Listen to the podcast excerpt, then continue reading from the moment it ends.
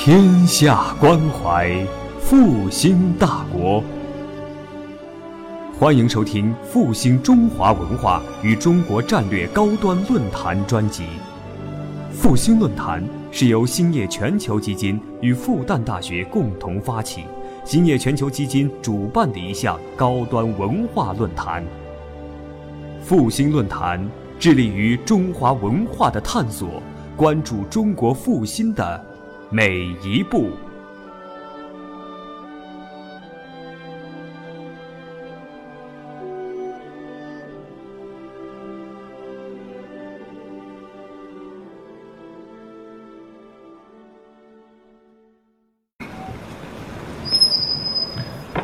呃，平常平常那个拍戏的时候，我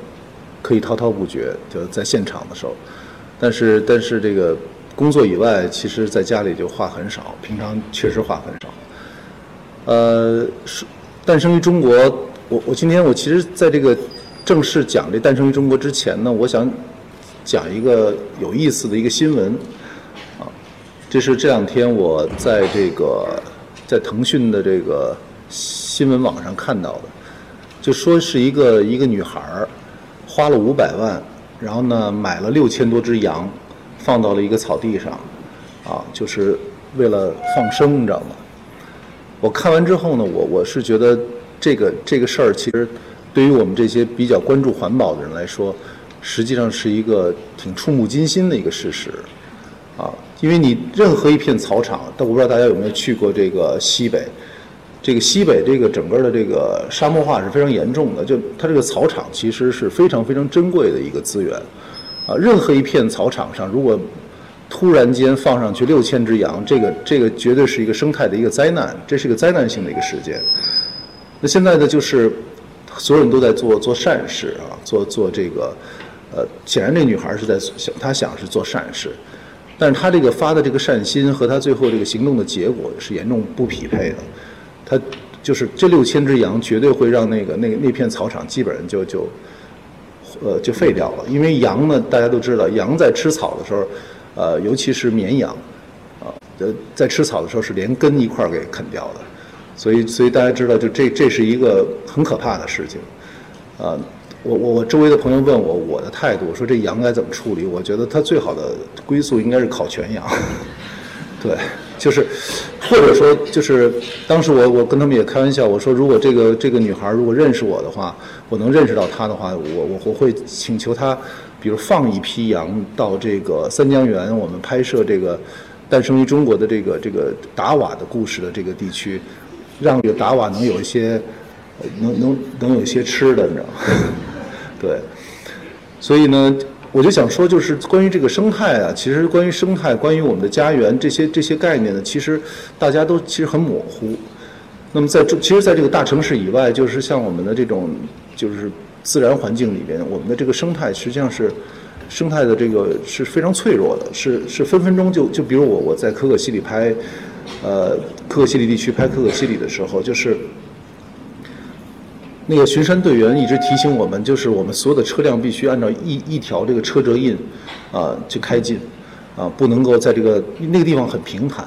刚去这个可可西里的时候，我们其实不太懂事儿，就开着车在里边乱转，然后撒着欢儿的开。后来呢，就被这个巡山队员就制止了，说一定是要前车跟后车，对，沿着车辙印走。后来我就问他为什么，他说你你看。这这个这个地方寸草不生，只有长一些苔藓，长一些这个，呃，这个红景天啊，长一些骆骆驼刺，非常非常稀薄的这种植被。如果你把它破坏了，你破坏一次，啊，十年二十年可能就恢复不了。所以就是在这种在这种地区呢，其实生态是非常非常脆弱的。而我们怎么去保护它？保护它要花的可能是十年的功夫，但是破坏它可能就是几天就就可以把它破坏掉。所以那个巡山队员都是非常小心翼翼的。这个车呀，就有有前车跟后车，他不会轻易的在一字排开，撒着欢儿的在那个那个那个高原上去去去去糟蹋那片高原。所以生态其实是是一个，就是如果讲到生态，讲到这个生态家园的话，我我我我们可以讲很多东西，就是。实际上是我当初为什么要接这个电影的一个很大的一个原因，就是，呃，我很希望能够去用自己作为一个电影人的一点影响和一点能力去去把这个事情带到我们内地的观众面前，能够让大家意识到，呃，我们还是有很多的在我们一日三餐，在我们自己的这种谋生。还有这个以外，我们还有一份责任，是对我们自己共同的这个中国。我们先不说地球吧，我们说我们中国人的这个生态家园，其实我们是有一份责任和使命要去保护的。嗯，最早呃接这个事儿的，接这事儿的时候呢，是三年前。三年前呢，迪士尼的一个影业的呃老大叫叫 Tony To，他曾经帮助这个斯皮尔伯格呢拍摄过这个。呃，拯救大兵瑞恩，然后呢，他呃还有兄弟连，他也也是他是制片人，他到中国来找我，呃，我们约在北京一个酒店里见面。他说，呃，迪士尼有部有一个项目，想想在中国拍，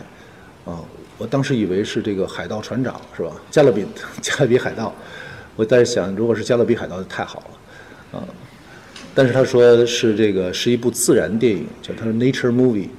啊，这要要要要找一个中国导演来拍。后来我在想，那自然电影我也看过呀，我觉得好像就是《动物世界》，那为什么要找找这个找我来拍，找一个故事片导演来拍？他们说他们看过这个《可可西里》，看过《南京南京》，他们觉得他们他们自己觉得，呃，我能够去来做这事儿。但是我心里边我对自己其实还是打了很多问号的，因为因为当时我问他，我说做这个项目要多长时间？他说要三年，一般他说要做三年。我一想，因为当时一三年，我说这三年，其实一三年那时候中国电影业已开始高歌猛进了。我在想，我这三年放进去，我等于自我放逐了三年，我直接就就闭关三年上映。而且这电影，其实那时候我已经猜到它的发行会是现在这样子，就是我我们觉得它是一个肯定是没有宣传、没有发行、没有排片率的一个部电影。我而且应该也是没有影响的一部电影。当时我我是没有想到，现在是我觉得，因为在座的这些老师啊，还有这些文化界的一些朋友们的这种鼎力的口口相传，让这部电影现在还是被注意到了。但是三年前我会觉得做这么一部电影，可能可能它的命运就是就是石沉大海了，就可能是没有任何人的会注意到这样一部电影片。所以当时还是说实话，呃，还是颇费了一番思量，就是。这个决心下的很艰难，应该说，嗯，但是呢，就是因为我我我不想给自己拔太特别高啊，我我觉得最后我接这事儿，我觉得我可能还是，可能因为我生在生在西北吧，生在新疆，可能在我记忆中就是就是对对于不是记忆中，在我血液里或者在情感里边，其实呃最触动我的可能不是都市的这种生活，还是就是在旷野上，就是跟那个。跟自然、跟环境那去拥抱、去去去自由的行走，那那那种感觉，可能是是一直让我心里最舒服的一种状态。所以，我觉得如果能接这么一个事儿，然后能够去探索中国的一些秘境，然后能够记录下一些宝贵的这个动物的一些素材，主然后表达一个我们的生存的理念，我觉得也也许这是一个电影人难得的一个机会。就是说实话，你说坐在北京的办公室里，坐在我自己的公司，我的策划团队永远不会找我拍一个动物片儿，对吧？他们要提报这样的东西，肯定就直接就我会说小明出去，是吧？对。但是迪士尼来找我了，所以我当时在想，这是个机会还是一个机会还是个机会呢？对，我就我就想，那那试试吧。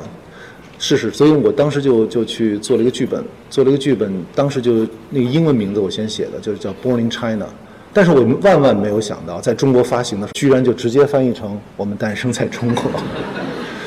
我我会觉得这个，我我我特别希望他们能给我翻译，就是能够再翻译成另外一个名字。我这个特别像是一个中央电视台的一个。政治宣传片儿，你知道吗？就是我，我觉得这个这名字至少打掉了我五千万票房，应该是。对，就是当时我也很震惊，你知道吗？但是，但是我现在呢，就是听多了，我倒觉得也也挺好听的，就是那种挺挺堂堂正正的，是吧？就是就是你可以不理我，但是我还我还就这么叫。对对，就是还这个名字，我现在越越看其实越顺眼，反而是我觉得还挺不错的。呃。在那稿剧本里边，我印象很深。一三年的春天我写的，啊，那那个我写我大概就是写了，我就觉得我是因为那时候我还没有结婚，也没有没有没有更更更没有孩子哈。就我我觉得我人生中可能最盼望的事情，可能是有后代。我那时候我觉得我自己下意识中间，我就是我希望我我这么优秀的种不要断了，你知道吗？就是希望我自己能有一个孩子，哪怕不结婚有一个孩子也行。当然我是这么想的，就可能我就就因为这种很强烈的这种愿望，我就在想。如果我拍这个《诞生于中国》或者一个自然电影，我最关心什么？可能我我就把那个最关心的东西写了一个故事梗概。我当时就写了，我说可能应该是几组动物家庭，在这个春夏秋冬这个一个这种四季流转中间，能给下一代生命，然后抚育下一代，然后呢，甚至拍他们生生死死，然后传递出一个我们对生命的一个信仰，就是。一种一种重生往复的那么一个信仰，啊，就是东方人对生命的一个信仰，就叫就当时我们也是用英语写的，叫 reincarnation，就是讲一个重生的一个概念。呃，后来呢，因为这个不是一个传统意义上的自然电影的一个故事架构，一个套路吧。呃，一般自然电影呢，就是大家看到它可能是会呃聚焦在一个动物身上去去去拍一种动物，呃。比如说熊的故事啊，类似这种和帝企鹅的故事啊，或者什么，或者拍一种行为，比如说迁徙，啊，或者鸟的迁徙什么。但是呢，就是一下拍几种动物，然后呢，还不是为了拍动物而拍动物，是拍拍这个动物生存的一种精神。这个这个这可能不是一个传统的一个套路。但是当时我是想，如果他们不接这个不接我这想法的话呢，我就不做了，因为确实很犹豫。真的，这个三年，因为大家知道，就是三年从一个行业里消失，去干那么一个事儿，然后发行的时候可能还没发行，这确实对于一个职业导演来说，这是这这这几乎是赌上自己的这个这个职业生涯了，算是。你说已经把自己边缘化了。我们我们喜欢用边缘化这词儿嘛，现在大家老说这事儿，就你是做一个主流的，老在风口浪尖上导演呢，你还是就是把自己放逐了，去放到山沟里去干那么一事儿。这事儿注定不会有什么宣传，可能也注定没有什么票房，也也，然后在你的历程上，永远这数字就会，因为现在就唯数字论嘛，就大家都是在票房票房，所以，所以当时我很犹豫，呃，然后呢，我们写完这剧本之后就飞到了上海，因为迪士尼在在上海有分公司，我记得是六月份的一个一天，然后下着雨，但没有想到就在上海通过了。然后他们就很，他们他们告诉我说他们接受这个案子，这个让我很吃惊。然后呢，我我走出这上海迪士尼的办公楼的时候，我有点失落。我说他们怎么就接受了呢？对，然后就紧接着就到那个 Burbank 去提报，就飞到洛杉矶，在那个 Alan Bergman 面前去提报。Alan Bergman 是他们影业的这个副主席。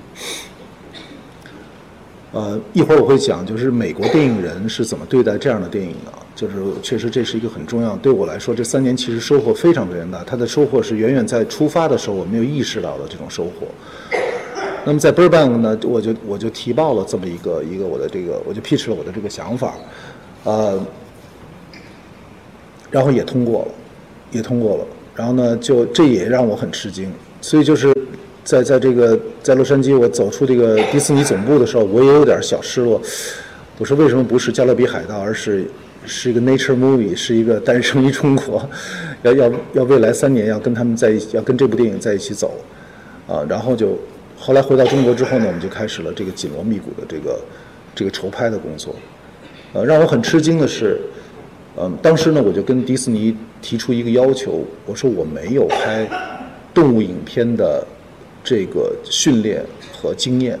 我希望跟最好的团队合作。那迪士尼说呢，这个预算是很紧的，但是我们会动用迪士尼所有的这个平台的力量，还有这个内部的资源，帮你组建最专业的一个一个一个团队。所以他们是说到做到。等我回到北京的时候，没隔多长时间呢，就是迪士尼派出了各种高管，就飞到了北京，就在我的办公室，开始了一轮一轮的面试，全球各种各样拍自然电影的。制片人，金牌制片人飞到北京来接受我的面试，啊，你比如说从英国就来了很多批，还有从法国过来的，还有从德国过来的，最后我们选择了 Brian 和 Phil 这个团队，啊这个团队是 BBC 一个金牌的一个团队，然后他们拍过，他们曾经拍过这个这个《野生中国》，啊，就是就是这个这个这片子。那么紧接着就是来筛选这个摄影师，然后呢，很快他们就从全球也不用全球，从他们自己的资料库里调出来，就是这个拍野生动物最最棒的这些摄影师，啊，挑了二十个让我选。当时就是我我花了花了大概一周的时间吧，把这些人的作品都看了一遍，叹为观止。我几乎看了一个活的。这个这个自然动物纪录片的这种影像史，就这这十年的，叹为观止。然后我从这里面挑了五个最好的，我说我可能要这五个人，因为当时我们要同时开五组，没有想到迪士尼就把这五个人都带到我的面前，啊，我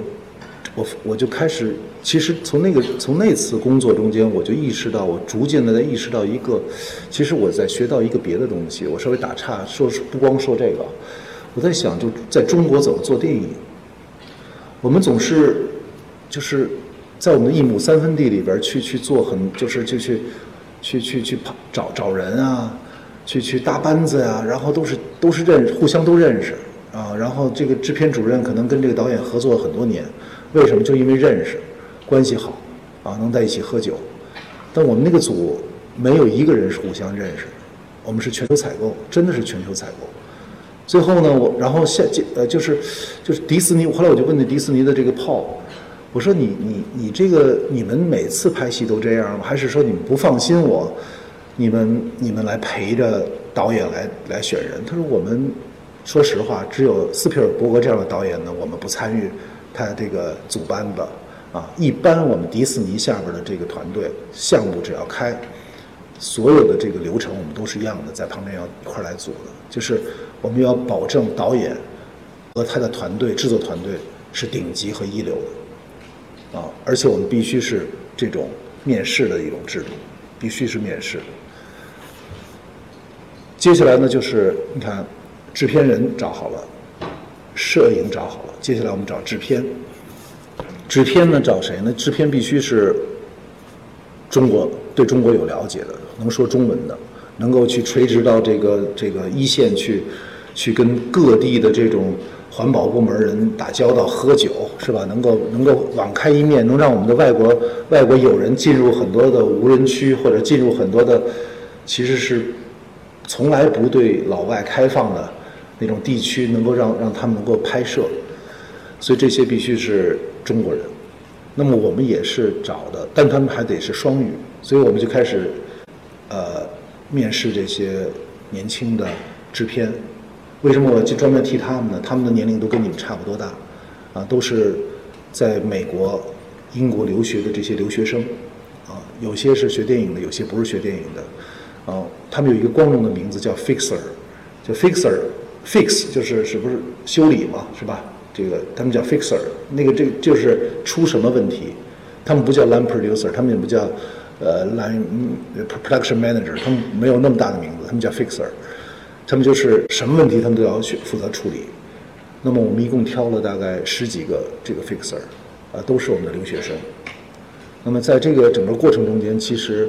当时我跟这些孩子说：“我说你们，我为对你们提的唯一要求就是中间不能辞职，啊，这个肯定是一个很苦的工作，中间不能辞职。”后来但是呢，中间有辞职的，大概也就，但是也就是一两个人吧，的大多数。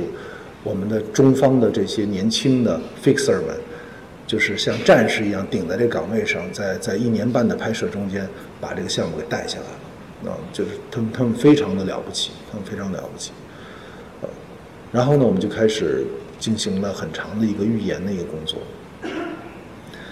拍摄这个野生动物呢，大家都知道，其实是一个非常一个艰辛的一个一个一个事情。首先呢，他不配合，他不会。比如说，我们今天下午要开会，啊，语文老师陆川往这一坐呢，同学就会到这个学校，到这个到这个教室里来听课。这这野生动物不是这样，野生动物就是老师往这一坐，它野生动物可能就去另外一个教室了，或者它就不来，根本就不来学校。我们我们就是为了保证我们拍摄能够顺利进行呢，就是先是下下到这个各地呢去去走访，各地的这种野生动物专家，然后走访当地的猎人，跟跟很多的猎人要要形成一些密切的关系，还有跟这个环保部门啊，所以呢，就是这个工作做了很长时间啊，这个工作做了很长时间，呃，而且我们在整个的在这个拍开拍前，其实确定拍摄对象，我们跟这个迪士尼也是做了很长时间的一个沟通。我最早拿出来的这个拍摄的对象呢，这一组呢是要比现在要凶猛的，啊，比较符合我我个人的一个个性。我比如里边有这个西伯利亚虎，啊，就东北虎吧，然后还有这个雪豹、扬子鳄，还有普氏野马，啊，我是这套菜单，还有这个中华鲟，啊，后来那个我们的那个制片人说你这个你这个可能就。不能不行，这个因为一共就一千万美金，一千万美金的这个制作费，如果放到这个这个这个这个电影里边的话，啊，必须我们要保证它一定能够执行下去，啊，一定要能执行下去。但是像这个中华鲟，说实话，就这一种动物，可能就要把这个整个钱都花掉，而且你还不一定能拍好，你还而且呢，这里边有一些拍摄的一些道德的东西，就是我们在拍自然电影的时候。这个迪士尼管的还是非常严的，就他不允许伪造现场，啊，他不允许你去，呃，就是像像故事片电影一样去造景儿，这个实实际上是，是它有很多很多的规定，包括不允许投喂啊，等等等等。那么，而且大家知道中长江是非常浑浊的，所以就就怎么去拍到这这这个中华鲟，这就变成了一个很大的一个问题。所以后来呢，就是我们去调整。迪士尼就刚跟我说说，他他们他们看来能最能代表中国的动物是熊猫，啊是熊猫，熊猫是我最不想拍的，因为这个我们都司空见惯了，你知道吗？就是我觉得拍熊猫还有什么意思嘛？啊，他们但他们很坚持。然后金丝猴，金丝猴我也觉得没什么意思，但是他迪士尼坚持，他们说这个我们我们作为外国人，我们我们看中国的这个动物里边，这个金丝猴和熊猫是必须要在里边的。所以就这两个人就入选了，然后呢就挤掉了我这东北虎，因为他们说觉得东北虎和这雪豹只能选一个，因为两个都太凶恶了，啊，后来他们让我选，我最后还是选了雪豹，因为雪豹从来没有人拍到过，那这这个选择做好了之后呢，我们就开始了这个拍摄，但是这个拍摄实际上是真的是可以说说很多天的，这个因为真的是每一个组的拍摄都非常非常艰难，像雪豹的拍摄。头一个月根本就没见着雪豹，我们到了现场，就当时那个就这个这个这个英国这个团队就就跟就跟我们说，我们就应该撤出这个这个拍摄地，就就算了，啊，第一个月因为就没拍到，后来我们后来就这个美国这边也打电话说怎么办，是不是换一个？因为我们在这个菜单上还有备选的嘛，可以拍别的动物，但是我我确实是我是觉得就是作为一个电影吧，我们可能还是要拿出点。干货来，我们说哈，就是这个，因为雪豹大家都知道，在中国以前就是拍到一张照片，可能都能上那个社会社会新闻的头条，所以我就跟他们说，我们还是应该再赌一下，再等。那等到大概第二个月，差不多接近尾声的时候，呃，拍到了一只雪豹，拍到了一只，但是也是一晃而过，拍的不清楚。然后呢，拍到第三个月的时候。才找到了两只海雪豹，啊，第三个月快接近结尾的时候，那时候那个第一轮，因为因为这个这个摄影师都有签证嘛，签证都有期限的，他三个月一签，就是到这个摄影师的签证已经快到期的时候，突然，当时我们在北京等嘛，突然电话打到北京，说这个找到了，呃，拍到了一个一对儿一组这个雪豹的母子。而且是这个雪一个母母雪豹带着两个孩子，当时我们在北京接到电话，都都兴奋的快跳起来了啊，都有有点热泪盈眶的意思。确实是因为当时就觉得有可能就就这个雪豹就瞎了，就其实是因为这个最后这个这个责任是是我要背的，因为我还是除了导演以外，我我在拍摄期实际上是中方的制片人。当时呢，就是每天看着这个，因为我们。那个那个整个的一个预算系统做得非常精细，其实它是准确到天的，每天的这个花费都是按照计划的花出去了，但是素材没有按照计划的飞回北京，这个我心里是非常非常非常焦虑的。然后当时到了这个这个这个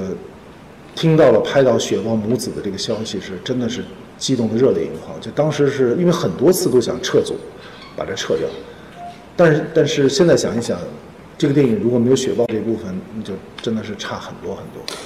不不可以想象的，所以我们就拍到了雪豹。拍到雪豹，其实不光拍到了一只，后来就因为可能也是跟这个雪豹摄影团队跟这个雪豹逐渐形成了一个默契，而且了解了它的习性之后，我们我们一口气拍到了九只雪豹，就九组雪豹，我们成为了应该是地球上或者说现在我们是掌握雪豹这个动态影像最全的一个一个一个一个一个一个团队啊，我们其实。一直想把这个素材啊捐给一个研究机构。其实我在很多地方接受采访的时候，都都嚷嚷这事儿来着，但是到现在也没有一个机构找我联系要，就可能他们也不需要这个哈。这就是咱们复旦是不研究动物嘛？对，其实就因为我我我其实也不太了解，因为我我这个离开大学也很久了，就是专门研究这个这个动物的这个学科应该叫什么？生物系是吗？哪个学校的生物系是最厉害的？北大还是清华呀？有有还是农农业大学、林业大学？我不知道，反正就是我经常想，就是反正我到哪儿都吵吵，我说这个这个这个这个雪豹的素材别压在我们手里，因为我其实。剪电影剪出来的这个故事，只是他能够看到的素材的百分之一，所以就是真正的很多的这种珍贵的，呃素材我还不能用到这个电影里边。你比如说我这里边有很多的，比如说他交配的镜头啊，因为少儿不宜就不能用，对吧？大量的这些镜头，这些素材都就就放在那儿了。我我特别希望能够找到一个科研机构，能够能够。给他们，或者说放到某个图书馆里边的，谁想研究谁就能看到，是吧？别别别这么花了这么大心思，拍了一年多，拍到了这些东西，别别浪费了。然后就是拍到这些雪豹，我们也拍到了这个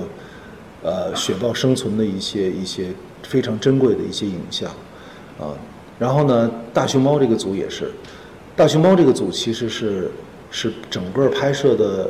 小组里边，其实他们是最危险的，因为雪豹啊，并不危险。雪豹呢，嗯，大家知道，就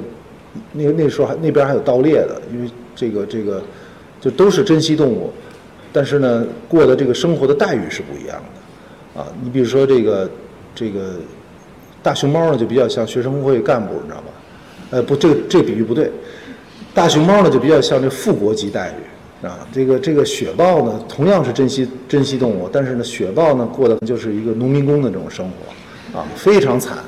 这个这个大熊猫呢，就是被保护的非常好。现在大熊猫呢就已经不不能说它是珍稀动物了，因为它的这个种群数量啊，已经超越了这个珍稀这个这这个珍稀这个这个界限了，啊，它是珍贵动物或者可爱的动物，可爱动物。但是野生大熊猫。其实是有强大的杀伤性和攻击力的，它的这个攻击力的这个数值仅次于北极熊，它的这个这个咬合力，还有它这个这这个这个熊这熊掌的这个攻击力仅次于这个这个北极熊，这个是熊猫研究专家专门跟我说的。我呢曾经呃 几年前我曾经在雅安领养过。呃，一只熊猫，他们他们雅安的那个熊猫基地呢，呃，给那个熊猫起名叫川川，啊，我不知道现在，我现在不知道这个熊猫是不是已经被改名了，我我他们一般就是谁领养就给起什么名字，然后呢换了领养人呢就可能名字就改了，但但我不知道现在这个川川是不是还是叫川川，啊呃，但那时候它叫川川，然后呢，我最后一次去见它的时候，我领养的时候它是还是个小的小小 baby。但是我最后一次见他的时候，他已经大概是，呃，六岁了吧，六岁了。那我最后见到他的时候，我看到他之后，我就觉得我放心了，不用不用不用担担忧他的安危了，因为他坐在那儿，差不多得有一人多高，坐在那儿一人多高，然后看着我，然后一直在舔嘴，啊，一直在舔舌头，然后然后呢，隔着非常粗的铁栏杆，然后我我就走近他一看，我觉得这这完全是熊啊，这这不是熊猫啊，就那眼睛完全就杀气腾腾的看着你，你知道吧？然后他一张嘴，那个两颗獠牙，两个特别长的那个獠牙。然后呢，当时那个正好是他吃那个辅食的时候，就是下午吃点心的下午茶的时候。然后呢，那个饲养员拎了一筐这个豆饼，挺厚的一豆饼，然后喂他的时候都拿那个特别粗的那个杆儿啊，木头杆儿，现在隔住他的那个嘴，他嘴一张，拿那杆儿给挡住，然后呢，再把那饼放到他嘴里，再把那杆儿撤出来。后来我说你这你这是为了是干嘛？他说为了保护自己的手。他说有那个他说发生过这一口把手咬掉的这个惨剧，就一口手就没了。而且呢，我们其实还还拍到过这个这个野生大熊猫呢攻击山羊的这个素材。你考虑到少儿不宜，就没放出来的。因为这大大熊猫呢，它吃肉啊，它是它是杂食动物，它吃肉的，而且它吃呢它不讲究，它吃相很难看。你看那狮子吃捕食捕食这个呃活物的时候呢，它先给它弄死。它现在这个喉咙啊或者颈椎这地方，它咬上之后，它把它让它窒息，或者咬住它口鼻处，让它窒息，很快一分钟两分钟死了再吃。大熊猫就一把抱住人后腿就开始啃，这就是吃相很难看，你知道吧？它因为它它也它也不顾别人的这种感受，你知道吧？它就抱着这个羊腿就开始啃，那羊在前面咩咩叫，然后它就就抱着后腿就开始吃人家那个后腿肉了，开始。所以这个，所以真正可怕的是拍这个野生大熊猫。我们的这个摄影师呢，就为了为了能够，因为因为因为观众都觉得大熊猫是无害的，所以他们期待我们能拍到非常近非常近的近景。所以呢，我们就给他做了一个熊猫皮是假的，然后呢，把那个熊猫粪便啊是抹在他身上，然后让他钻进去拍。啊，但是我我是最担心这个组，我特别怕这个组就是被熊猫做一下，或者拍一张，那就是这个非战斗性减员啊，这个这马上这个这个可能就得有劣势，就是上要上上劣势了，就是真这可能是很有可能是这个，所以我一直最担心的其实是呃大熊猫这个组。然后呢，但是非常万幸，非常万幸，我们这次拍摄这个熊猫配合的很好，就是也也没有给我们造，给我没有没有，我们这次没有任何人员的伤亡。我拍可可西里的时候，实际上是，呃，当时因为整就这一次整个的这个团队的这个准备，还有这个支援后勤的支援是非常有系统、科学和和有呃和和这个科学的，啊，就是比我当时拍可可西里好了不是一个层级吧。当时我们拍可可西里的时候，几百万人民币就什么装备都没有，就给大家一人买了一个十万块钱的保险就上来了，也没有氧气瓶，也没什么都没有。然后我们就直接冲冲进了冲马尔河那地区，冲到了五道梁，四千八百米五道梁，我们就住在五道梁。然后那段时间，其实我们一百零八个人，四十多人倒下，然后就被抬下去，很多人得了那个呃肺水肿，那那是那次的一个一个状况。但这次拍摄，我们整个大家都就是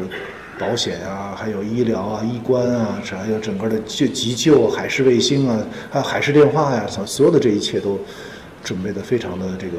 这个到位，啊，是到位，啊。其实呢，就是拍摄呢，也就简单的跟大家说一说，就是，呃，真正的这个，其实这个故事呢，对我来说，导演的工作真正的开始呢，是在这个拍摄结束之后。拍摄结束之后呢，其实面对的是一个海量的素材，呃，三百几十个小时的素材，然后呢，没有声音。你们你们在这电影中听到的所有的声音呢，都是后期制作出来的。都是在英国后期制作出来，它不是个同期声，我们没有，当时我们录了一些同期声的参考声，但是在电影里都没有使用，所有的这些，呃，动物的呃这个叫声，然后各种的行走的这种呃效果的声音，全部都是在英国的后期棚里边拟音拟出来的，那所以呢，等于面对三百多个小时的这种这种是呃这种素材呢，要去把它变成一部电影，变成一个七十五分钟电影，这个实际上是等于是非常考脑洞的一个，真的是要脑洞大开吧。最近那个在果壳网上发了一篇文章，这篇文章其实替我解决了很大的一个问题，因为当时电影出来之后，呃，有一些观众就问这个达瓦死了没有啊？然后问这个两个孩子还活着没有？其实呢，我一直想回答，但是呢，这个电影的发行方呢就一直说这个不能不能回答这个问题，这个这个问题可能会影响观众对这个电影的一个观感。后来果壳果壳上有一个大神。说他他分析了这个电影，他觉得在这个电影里边一共有九只雪豹，其实啊九只不同的雪豹演了一个角色，他还起了一个叫什么大饼脸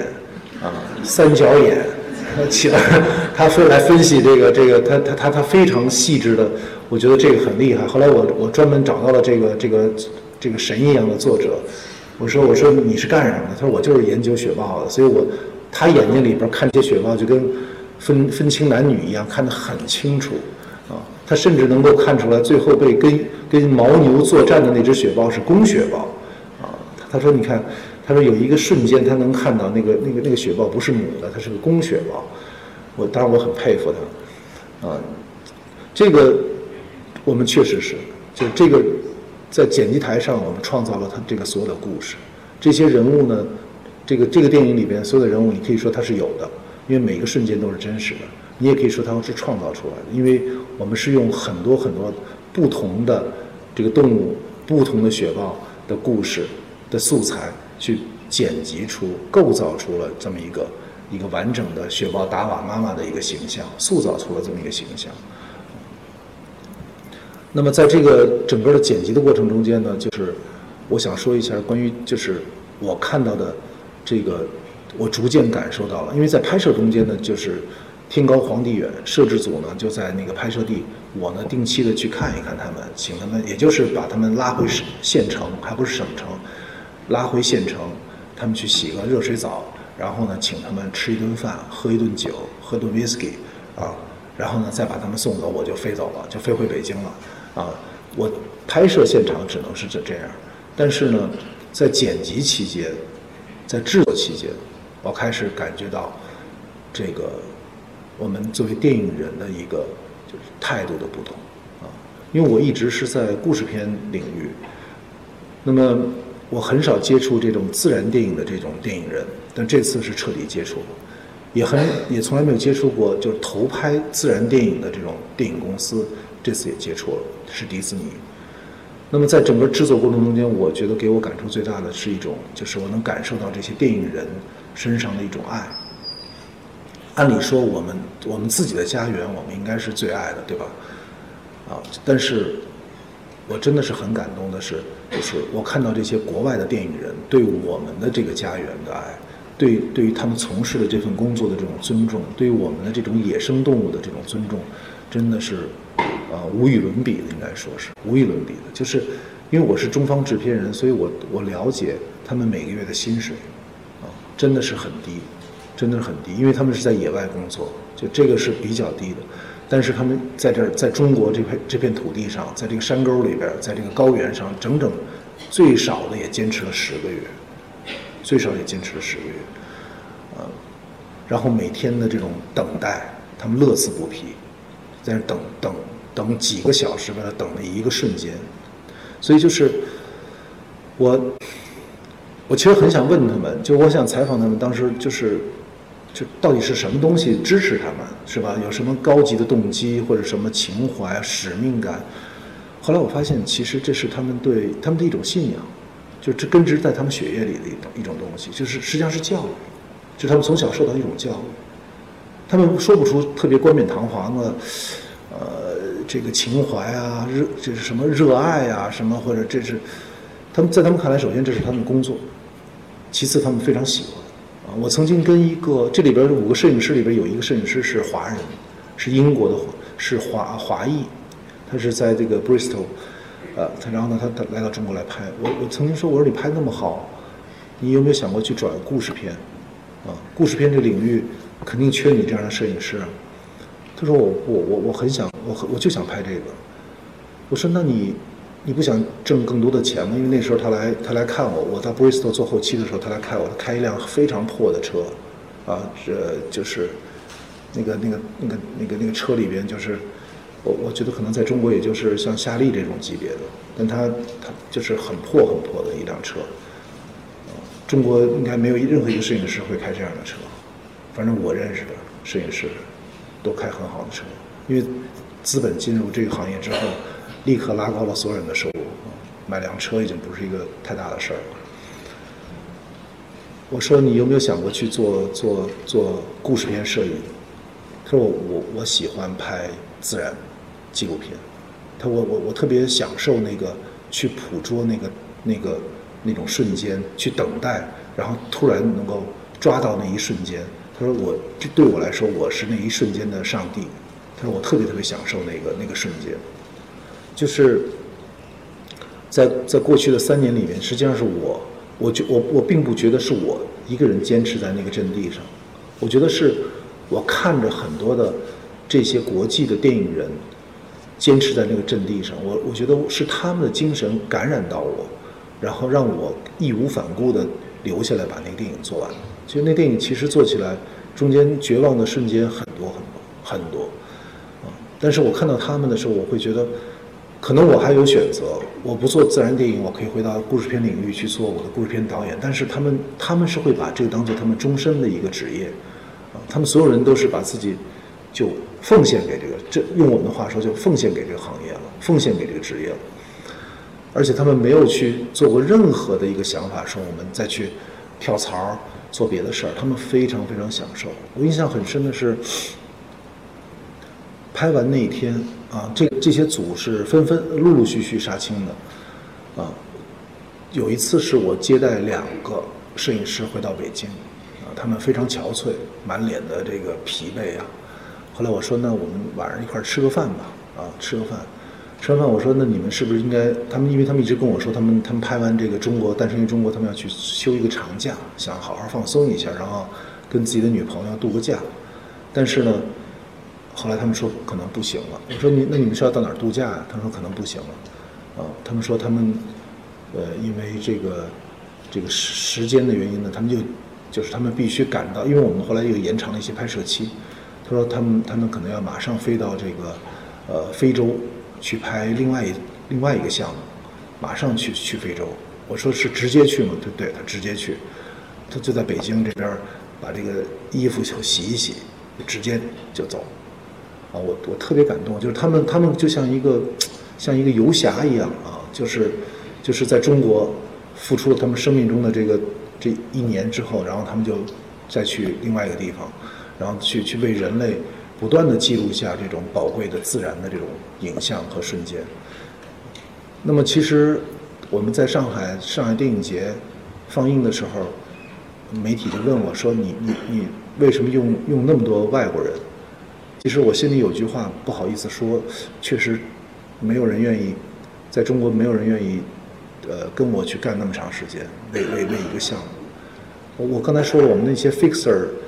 特别好，但是。就是，也，就这个拍摄环境苦到什么地步，你知道吗？就是老外的摄影师在前方在在拍摄的时候，我们的自己中方的工作人员吃不了这个苦，就退到了县城，然后呢又从县城退到了省城，他才觉得才能待得下去。就就是，但是老外就就待在那儿。所以其实我一直在想，就是什么是责任？其实，如果把什么事儿都当做责任来做的话，可能是一个很沉重的一个事情。我觉得就是，就是，可能还是当做爱。就是今天我我看到这个，看到看到这个题目的时候，我觉得这个题目起得非常好。但是我可能觉得，呃，因为如果把很多东西，我觉得还是要根植在通过教育。因为我今天今天在一个学校里边，其实我很想聊的就是一个，其实还是个教育的事情，就是。就是我看到他们这些国外电影人来到中国拍这个自然电影的过程中间，我我我从来没有听过他们讲使命这两个字，他们也没有讲责任，但是我能感受到他们在爱用爱来做这事情，因为只有爱能够让让一件事情凭空的发生，让只有爱能够创造奇迹。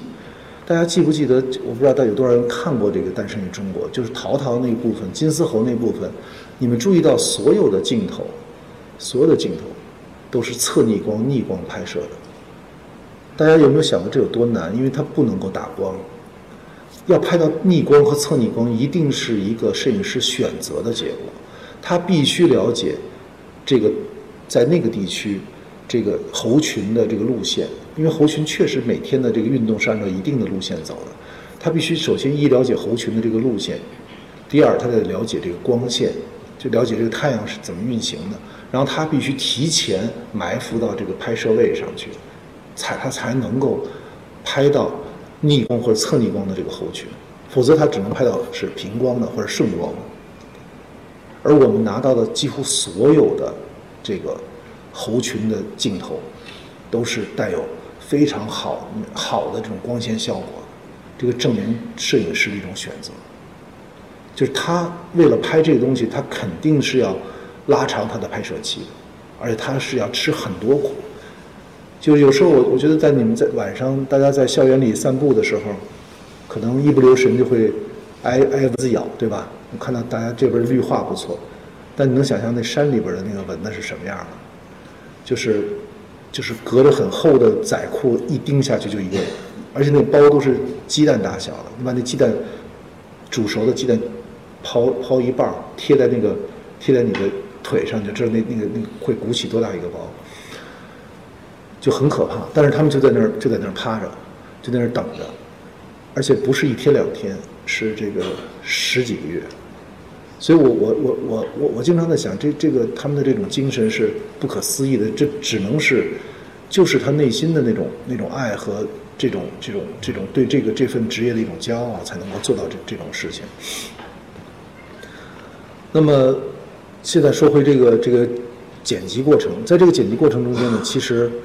嗯，像这样自然电影这样一部投入呢，就是一千万美金的这样一个投入，在迪士尼每年的这个制作中间，实际上是一个最小级别的、最小量量级的。但是我们在做的过程中间，却得到了最高待遇的一个一个一个一个对待。我我每次剪完一版带到迪士尼的时候，迪士尼都会组织一个叫 Story Trust 的一个一个一个机构来共同来观看。这 Story Trust 呢是就是迪士尼内部他挑选。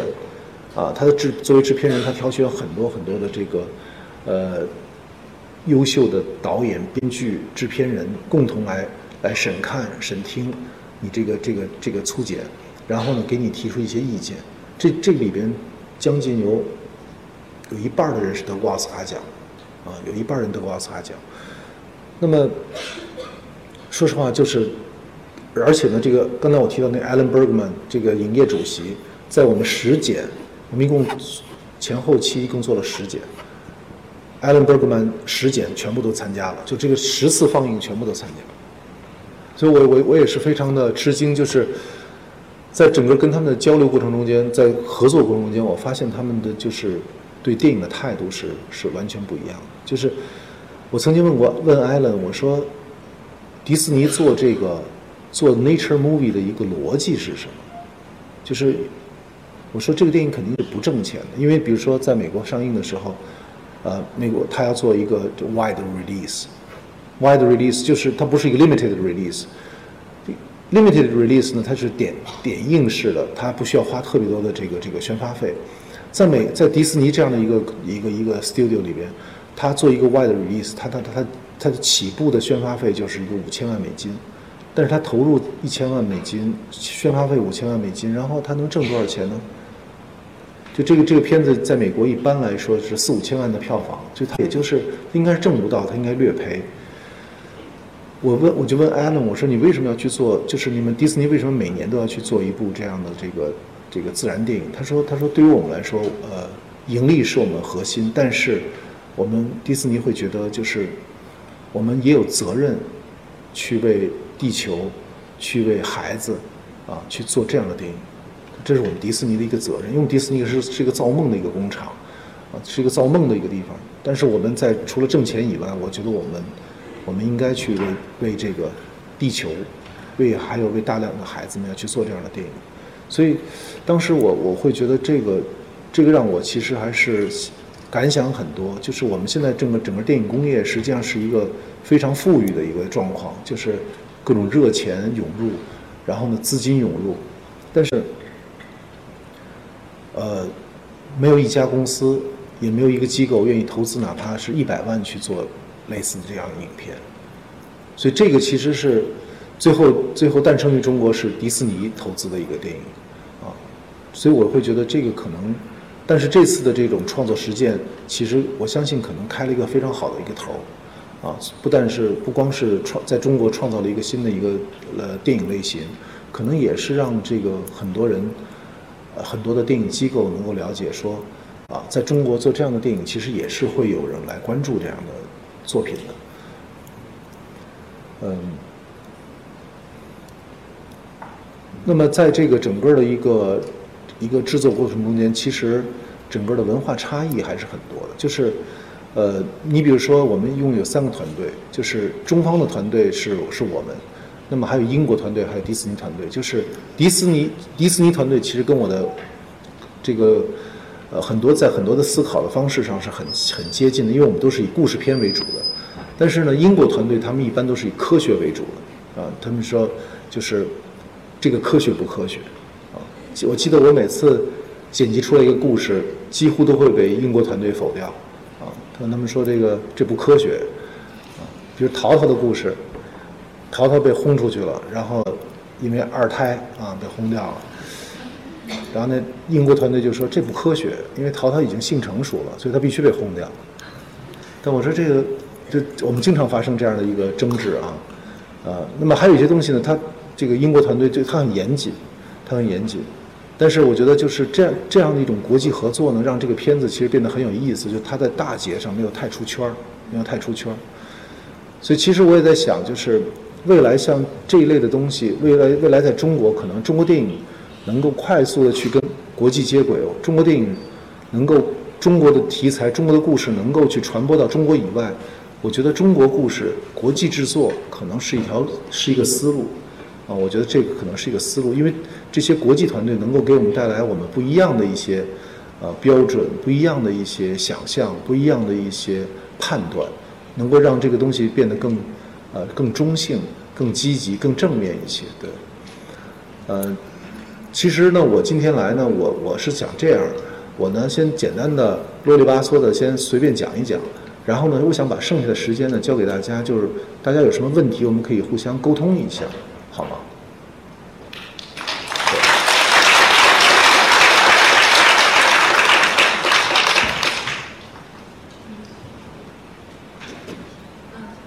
感谢陆川导演精彩的演讲。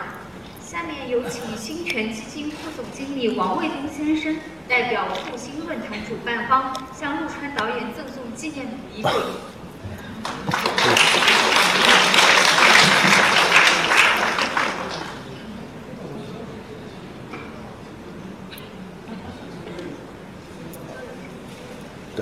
我觉得咱们还是交流交流吧，对对，先不着急送礼，对。相信大家有很多问题想与陆川导演交流，呃，接下来有充分时间给大家交流，请大家踊跃发言，好吗？有哪位观众想和导演交流呢？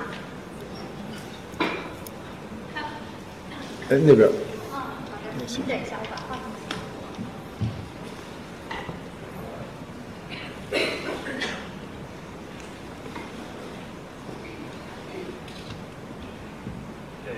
尊敬的这个陆川导演，您好，感谢您给我们这分享这个精彩纷呈的这个故事，收获很大。那您刚才后来提到，就是说，我在想，就是说，呃，以中国的故事用国外的这个视角去融合，是一个很好的一个想法，很好的思路。那是不是说，我也偶尔也在想，那将来我们中国这个电影人他，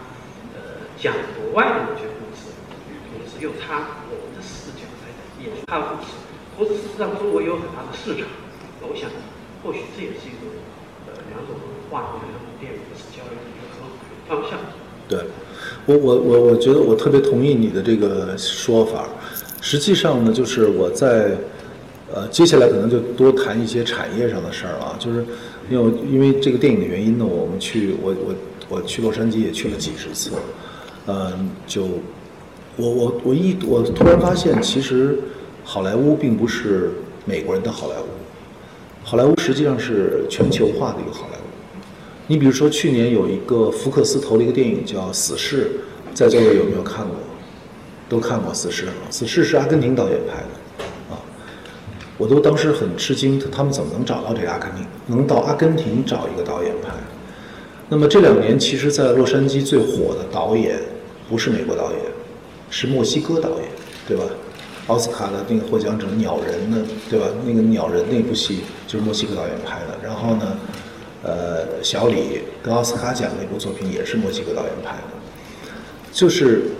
其实中国电影工业如果说要真正的去走出去的话，首先我觉得可能得有一个胸怀，就是它应该是一个全球化的一个事业，它应该全球化的一个事业。就是首先是从人才的角度，我觉得当然不是说就不用中国人了，但是我觉得你你因为我们其实如果就只是在自己的这个行业里边去找人的话，其实它未必会形成一个好的良好的一个竞争的一个状态，对，也应该引入一个竞争机制。同时呢，我觉得人才的采购就应该是全球化采购。那么我们对我们对这个电影的一个表达，确实也是，我们应该应该去讲一些世界关注的一些话题。你比如说，呃，比如说我们现在是在反恐，对吧？我们我们对待恐怖主义的一些态度，我们我们对待这个这个战争的一些一些视角，我们不应该永远去拍这个手撕鬼子，是吧？这种便宜的戏，这种这种卖乖的戏，是吧？这种这种迎合的戏，我我们不应该是去老去做这个，我们应该思考未来。为什么在美国有很多的科幻片？其实科幻片在讲的是，就我们对待未来的一个态度，就是说明其实不光是这个产业有这个有这个类型，我是我觉得电影往往是表明一种国民心态。科幻片其实是在讲一种危危机意识，对未来的一种忧患意识，对未来的一种敬畏。在美国有一批一种人叫 prepper，就他们老觉得末世就要来了，所以他们就在家的后院挖挖地道，然后修这个地窖，然后呢储存各种淡水，或者是说买很多的淡水净化器，然后在家里买好多枪，就是就是证明美国人其实他并没有一种安全感。我们的我我们没有科幻片，证明我们中国人特别有安全感啊。我们对未来也没什么想法，我们全是爱情片。我们特别就是享受当下的这种爱情。我瞎说哈，就是就是就是，其实电影工业的或者电影的这种类型，很多类型里边折射出的是一个国民的一个心态，就是一个是一个心态。所以所以我觉得其实。当这个电影真正的发电影产业发达的时候，实际上我们从我们的类型、从我们的选择的讲述的一些电影的影片中看出的，实际上是一个我们内心的一个对内心的一个一个对社会的态度、对现实的态度、对未来的一个态度。你比如说，美国有一个获奖影片叫《达拉斯买家俱乐部》，一堆明星拍的，那个成本多少钱呢？那个成本五百万美金，五百万美金，三千万人民币。三千万人民币在中国现在一个爱情电影都拍不了。如果你找吴亦凡演的话，真的，就是，可是达拉斯买家俱乐部在讲什么，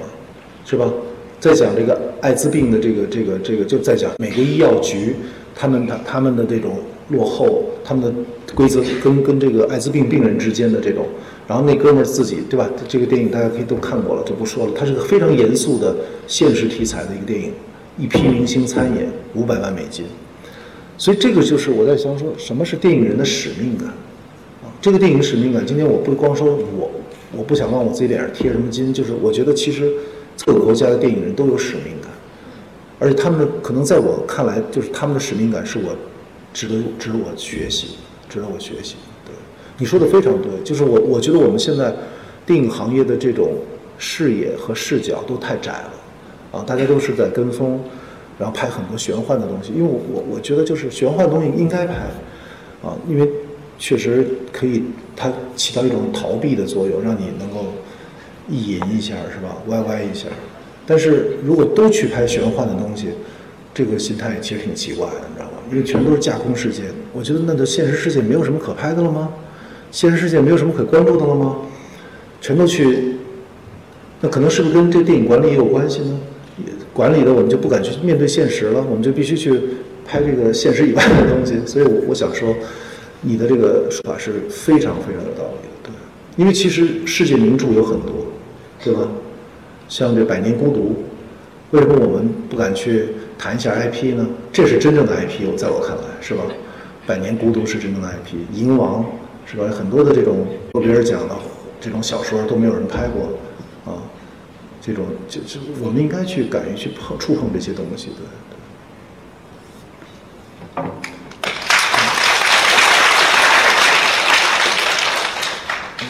这是第四排那位白衣服的女生。那个那个女孩的，嗯，导演你好，其实就是我我崇拜您很久了，因为我在读书期间就是学这个专业，然后看读的戏。呃，然后其实我是有一个问题想跟您探讨一下，就是您刚才也谈到过，就是比如说好莱坞电影，其实这都是一种商业化的电影，都有一个制作的流程。就是其实我更喜欢看一些比较偏文艺和小众的电影。那么其实在我读书期间接触了也很多关于纪录片的导演，然后那个时候跟矿工，我不知道你看过吗？然后我跟这这些导演有过一些接触，所以我特别想问问，对于这种就是纪录片导演，您有什么样的看法？尤其是国内的纪录片导演，因为您刚才谈到就是外国人他们对自己做电影其实是有一种情怀，他们是有一种因为热爱。那么其实我们的纪录片导演大多数也是有情怀在的，所以我想他们但他们的经验很差，所以我想问问您，您是怎么看待这件事？呃，纪录片导演，我觉得是是这个行业里边，呃，应该是最最最让我尊重的一批人，因为他们就像你说的，待遇很差，资金非常非常少，而且他们的那个就是能够，呃，他们的这个能够投放的空间是非常有限的，他们就是一往往就是走走校园啊，走走这个艺术沙龙啊，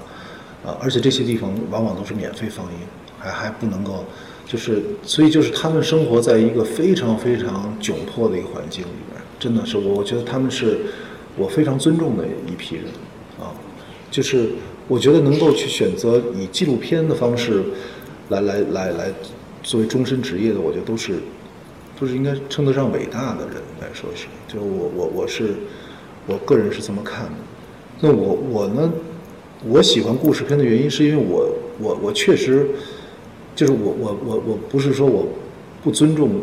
不是说我不喜欢纪录片，我喜欢看纪录，但我只是因为我个人的一个个性，我是一个那种叫 control freak，这就是强干预的那种一种，就有有有强迫症，就是我我要拍东西吧，我我我必须是干预，你知道吗？就是我我不干预我就就是就是我我我我的我的创作习惯是这个。那可是纪录片实际上是要一个相对于相对静态相对。就是能够客观的一个状态，虽然虽然没有一个纪录片是客观的，这个这个对吧？你能理解？就是所有的创作都是主观的，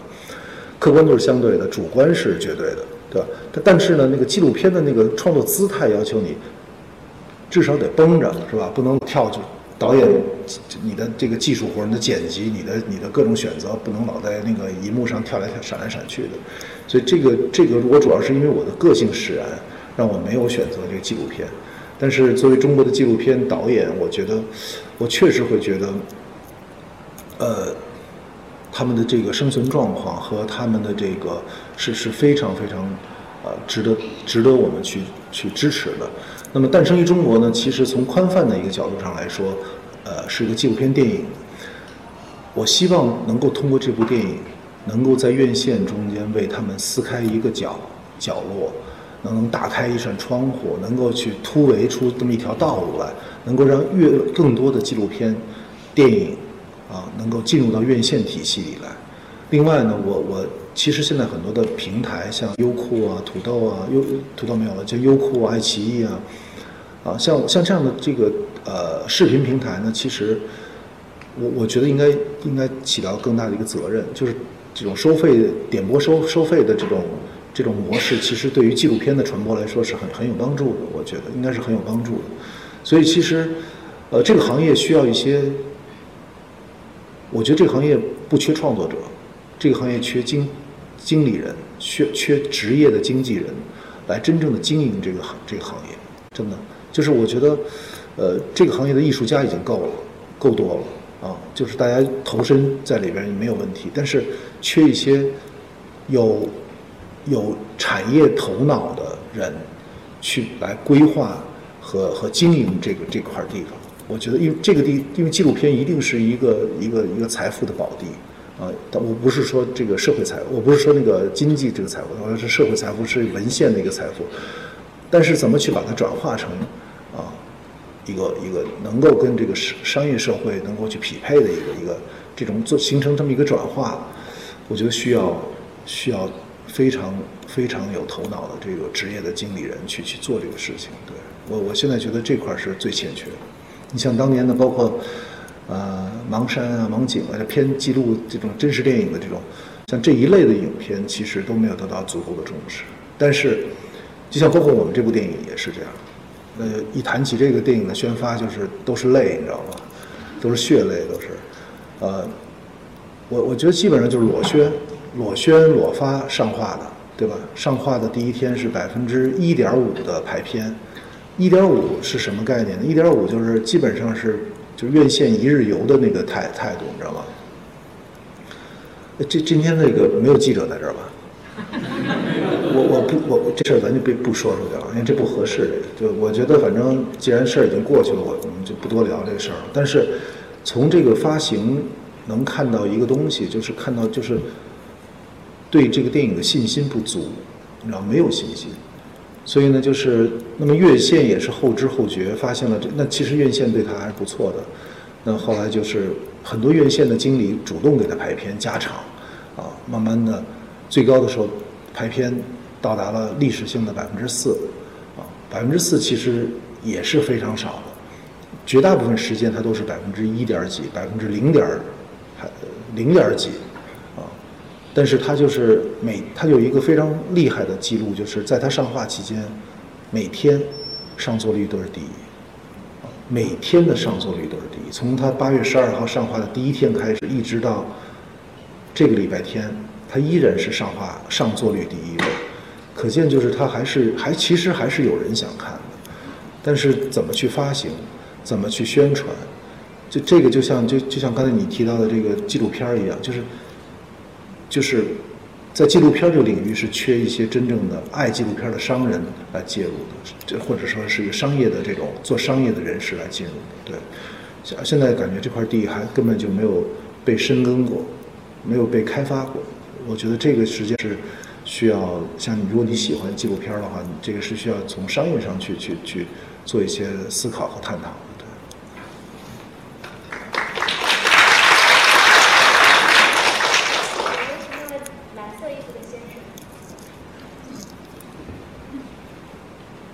导演好，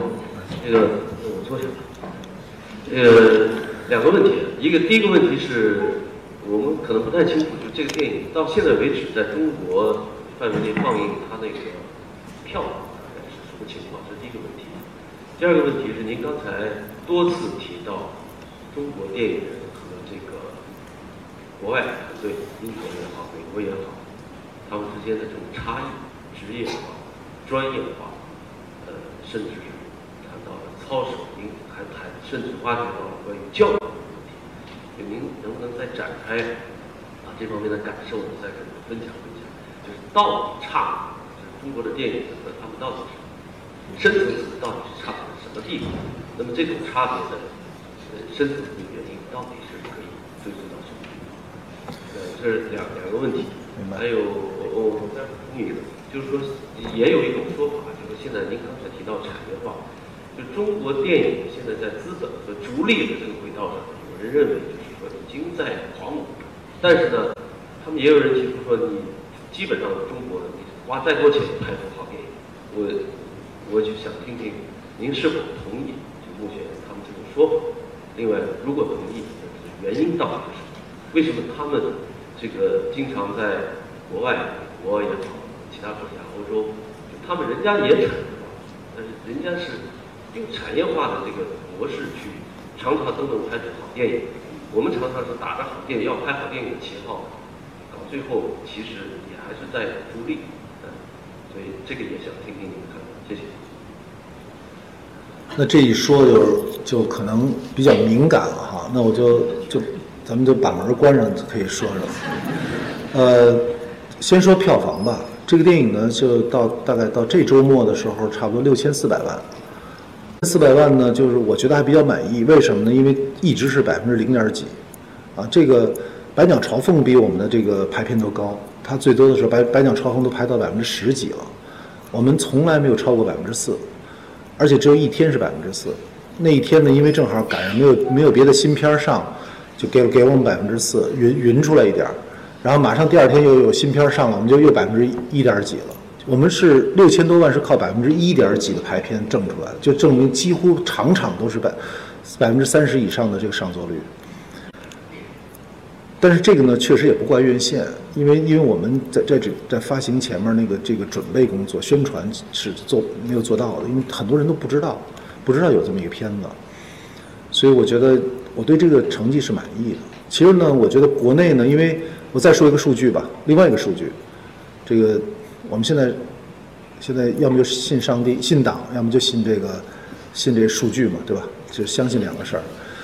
呃。在腾讯，因为发发行了还没到十天的时候呢，这片儿就被卖给了这个视频网站，你知道吧？这也是一个发行中间就是对发行没有信心的一个表现。当时我也是挺崩溃的。我说怎么就发刚刚刚有有起色，你知道吧？刚刚口碑出来，这很多人要去院线看的时候，突然就上了这个上了网了。因为我们我们。如果说我我知道这电影后是是可以在网上看的话，我我们干嘛当时扛着那么多设备进山，非要拿四 K 的设备去拍啊？就当时，我当时就很不能理解。作为一个从传统的电影工业出来的一个导演，我我对这种做法是非常，说实话我非常愤怒的，但是啊，但是从传播的角度，其实互联网肯定是让它让这种传播变得更加的方便捷。上网第第一天一千万点播，现在大概有几千万了。就你可以叫，你可以现在不知道谁能搜一下，在在腾讯上，现在有有有有多少点击量，就是点播量，就是应该是几千万。但这种几千万点播量，其实证明一点，证明发行没做好，证明电影发行没做好，然后口碑也很好，但是就发行没做好。但是呢，我其实让我比较欣慰的一点就是。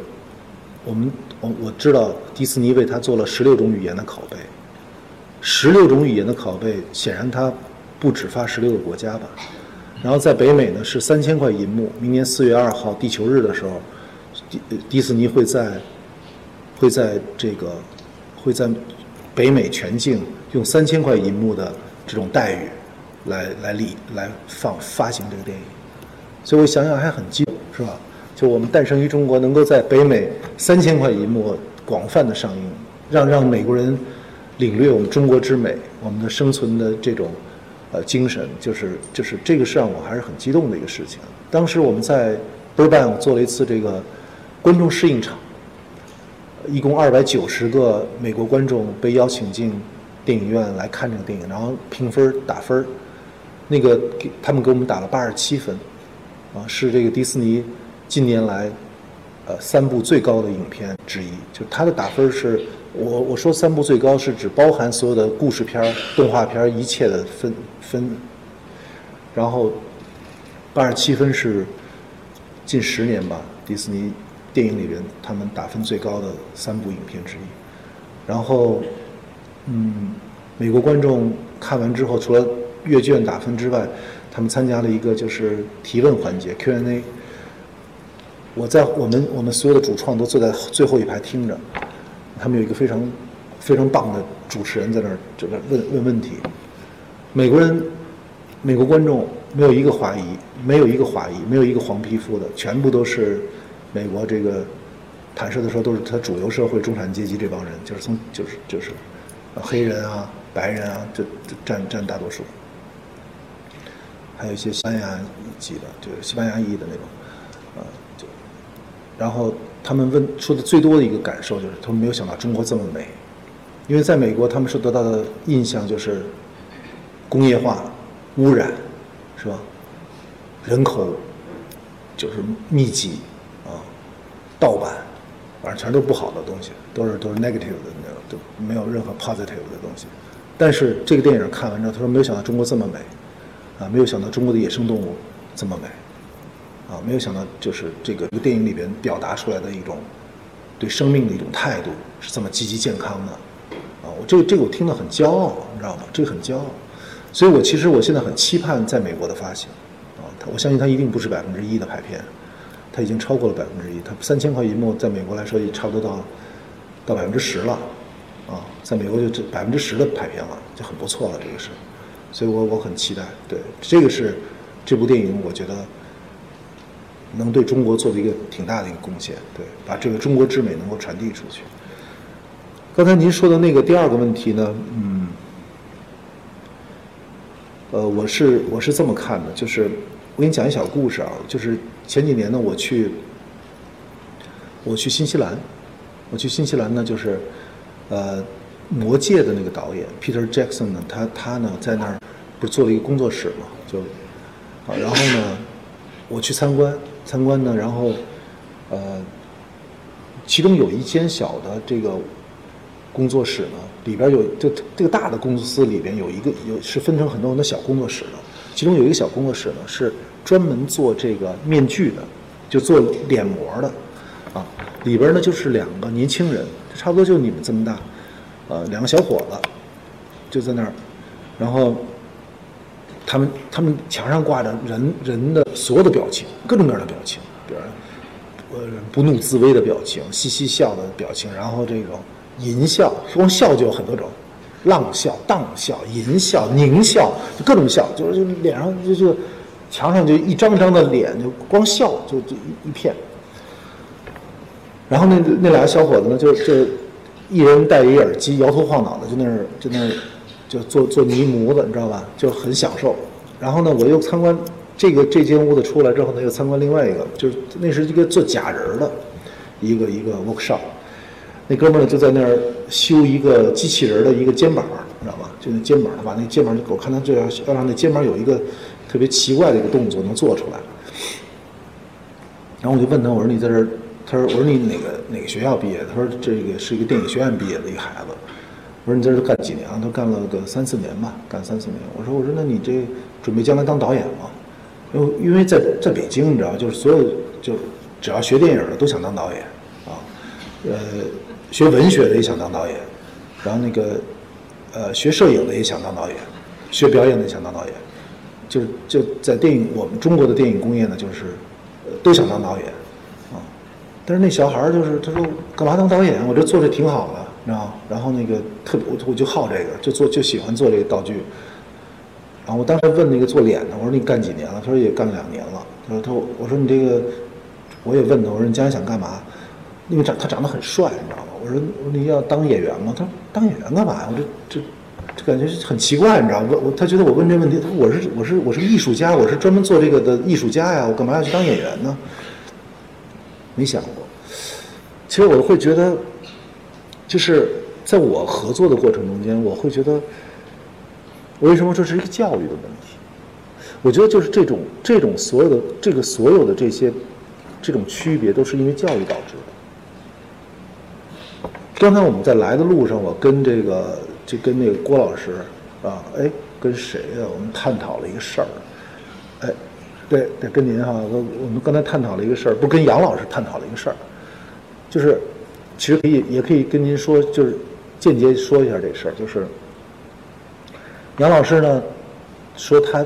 见了一个搞创投的，搞一个小伙子，他做了一个做了一个设计，就是他要要要做一个新型的影院。这影院呢，就是叫是不是桌上影院是吧？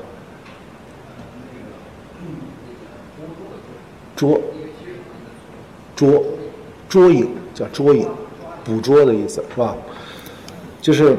那意思就是说，他是要就是消解，或者说颠覆传统的观影习惯，就是要在各种，呃，把那个影院里边观影这个传统打消掉，放到就是我们的各种，是吧？可以放到别的那个平环境里边，比如说咖啡厅、公共汽车上，咖咖啡厅是吧？其实当时我们就在来这个复旦的路上，我们就在探讨这事儿，就是我说呀，我说杨总。就这种创意啊，在美国没人，基本上大的投资人不投。他为什么不投呢？他就跟这个，就是我觉得除了这个，美国的有些很多投资人，他除了这个商业逻辑以外，听这个商业逻辑以外，他内心其实还有一个，其实他有一个对一个传统的尊重。你比如说，在美国，这 Facebook 做得很好，是吧？但是 Facebook 不会做影业，你没有听说 Facebook 影业的，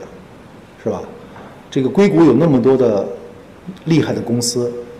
那么挣钱的公司，没听说他们挣钱了，马上也成立一个影业，成立一个经纪公司，签女演员，没人干这事儿。就是你会发现在美国，美国是发明互联网的一个国家，但是美国的互联网工业从来没说要颠覆或者改造或者互联网加它的美国的电影工业。你看，你明白我的意思吗？就是说，它其实它尊重电影工业作为一个传统工业的。这个一个存在。那么我们国家其实从四九年开始吧，就它一直就是一种就是革命，你知道吧？他老在谈一种革命。但是不是所有的事儿都需要革命的？我我真的是这么觉得。也不是所有的事儿都一定要用互联网去把它改造了，因为我们好不容易形成了一个在电影院里去享受这样一次看电影的仪式感的这么一个一个传统。我们马上又用用互联网把它给隔了，就是，就是我想说的，就是，其实用筷子吃饭挺好，你知道吧？就是你看日本人就替我们把这个汉族的很多习惯都保留下来，到这个京都奈良哈是吧？都看到那种唐朝的建筑都特别好，就是我觉得很多东西还是得让它留下来，啊，我们京剧，我觉得相声还是得。就能够在小小剧院能够听到相声比较好，而不是说这互联网来了之后要把这些所有的文化的东西全部都刨根儿刨掉。我觉得这个这个不是互联网的使命。互联网可能在真的，它互联网可以去到任何一个地方，但是它在一个传统和文化面前，我觉得它应该有所选择的要去绕道而行。我觉得不是为什么在美国，他有些投投资人，比如听到说这。我这个我这一个 A P P，我可以把所有影院干掉，他可能就不投他。他不投不是说他不挣钱，而是他觉得，对不起，我就想要去电影院看电影，所以你的事儿我不投。所以你会发现，其实在美国，传统行业像这这么传统的电影工业，它并它只是使用了互联网或者互联网金融的一些手段，但它并没有真的。没有，在美国的洛杉矶的大街上，没有人举起一个大旗说我要互联网加把电影工业，没有人说，或者拿互联网改造电影，只有一个公司叫 Netflix。这 Netflix，你看这两年做的也也也这也下来了，对吧？它最火的时候还行，但它现在也下来了。它是是要革这个传统影业的命的。所以其实我觉得现在中国电影文化正在逐渐成型，啊，是片子拍的不太好。内容还不够好，但是我觉得，就像今天我们在讨论的，我觉得现在的泛娱乐实际上是对过去这几十年，我觉得电影过于教化、过于政治化的一次反动，所以它的反动的过程，它是一个带有一个偏颇的。另外，资本助推是吧？逐利资本逐利资本助推，但是我相信，再发展个几年，它会摆回到一个正常的位置上，它会有更多的有良心的电影人开始关注这个现实。快去拍一些有现实的东西。这次《诞生》说六千四百万票房，没有宣传，没有发行，完全是口口相传，以传销的方式拿到的。但是它证明一点什么？它证明一点，在我们的一线、二线城市里，这种受教育的、内心渴望看到这种影片的人，真的是客观存在。这个都是买票买，我们没有一分钱的票补。这都大家一张票一张票，就是投票投出了六千四百万。如果再加一个点发行呢，再加点宣传呢，而且是在发行前呢，我相信它应该是现在一亿肯定过了。如果这样的电影能有一亿两亿，那其实给后来的这个拍这一类影片的关注现实、关注我们中国真正的一些命运的影片的这种导演和投资人，就会有一个很大的一个激励。那现在已经有很多的激励了，这六千四百万，说实话，再加上海外发行，因为我们肯定比中国多嘛，这个钱，对吧？所以，所以我会觉得就是中国的这个整个泛娱乐这个这个事儿，刚才你也说到这个逐利，其实我会觉得是一个过程，它不是一个结果，它是一个过程，因为你对对之前几十年的一个一个反动，它是肯定是会会会自发的，会有别的这种驱动的，它它会形成这么大的一次浪潮。但这个在这个浪潮中间，我觉得电影、电影和电影文化会，或电影创作会回归到一个比较良性和一个健康的一个一个轨道上。但是我们需要时间，我觉得逐渐的这些这些会出来的。对，而且观众永远比我们想象的要聪明，真的，观众中国观众的这种成熟的速度远高于我们这个行业的一个成熟。而且现在确实互联网时代让我们让我们不可能去，呃，任何一个好的东西都会迅速的被传播。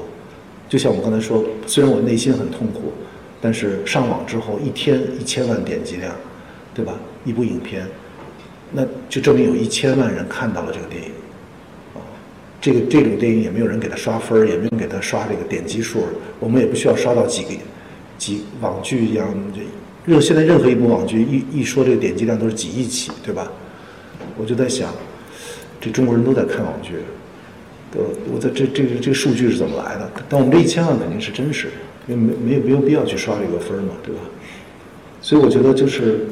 我对这个中国电影的这种未来，其实我是抱有谨慎的乐观的，我是抱有谨慎的乐观的。那么如果再多说一两句，就是。刚才您说到的这个资本的介入，其实呢，我觉得，因为我我认识很多做金融的朋友，啊，我觉得他资本呢去以他们这种方式进入这个这个行业呢，我就无可厚非。为什么无可厚非呢？因为做金融的人呢，他受的这个教育，他受的这个训练，他必须是相信一些可以实证的东西，就数字呗，对吧？所以现在就是说大数据啊什么这些东西，呃。所以就 IP，IP，因为它有一些，比如说基础用户，那么这时候再加上一个粘稠度，什么什么，怎么从这从这阅读阅读这个基础用户怎么转化成票房，就这个是金融这个人士金金融和资本进入这个电影行业之后，它会带来的一种算法和一种想法，这个作为一种投资的依据，我觉得这很正常啊。但是呢，关键是电影人自己没有坚持自己的态度。啊，电影人一下就倒了，啊，电影人也信这个，这就不对了。应该是我觉得，其实，呃，这有一部分是可信的，但是作为电影人，其实还是要坚持自己的一个态度。电影电影电影人的一个态度是应该和金融人士的态度应该是有差异化的才行。那现在这个现象是，所有的这个电影人都在谈 IPO，是吧？都在谈套现，啊，是股权什么什么这，这个就是属于是跨界做了不自己不该做的事儿，或者去你你应该想的是，你怎么无中生有的去创造 IP，无中生有的去创造梦想，或者去关注现实，去去原创的去做一些东西出来，从现实里边去关注出一些一些我们可能会感动大多数这个这个观众的一些东西。那现在就是。这个资本的声音太强大了，是吧？然后呢，又没有人站出来跟资本去真正的进行理性的一个对话，啊，就刚才我为什么说这个数据这事儿？因为中国所有数据都造假呀，对吧？你的这个一本书，我看我现在发现任何一个热热销的 IP 都是呃几亿点击率，那中国闲的每天看网剧，你把这些网剧的这个数据一叠加，你会发现六十多亿。六十多亿，就全球、全世界的人都在看我们这一部网剧，但我不知道这个点击率是怎么算的哈。就，但是中国这数据造假，金融界人士应该知道啊，对吧？我们从亩产万斤粮的时候就开始造假，啊，这都有传统的。这个、这个、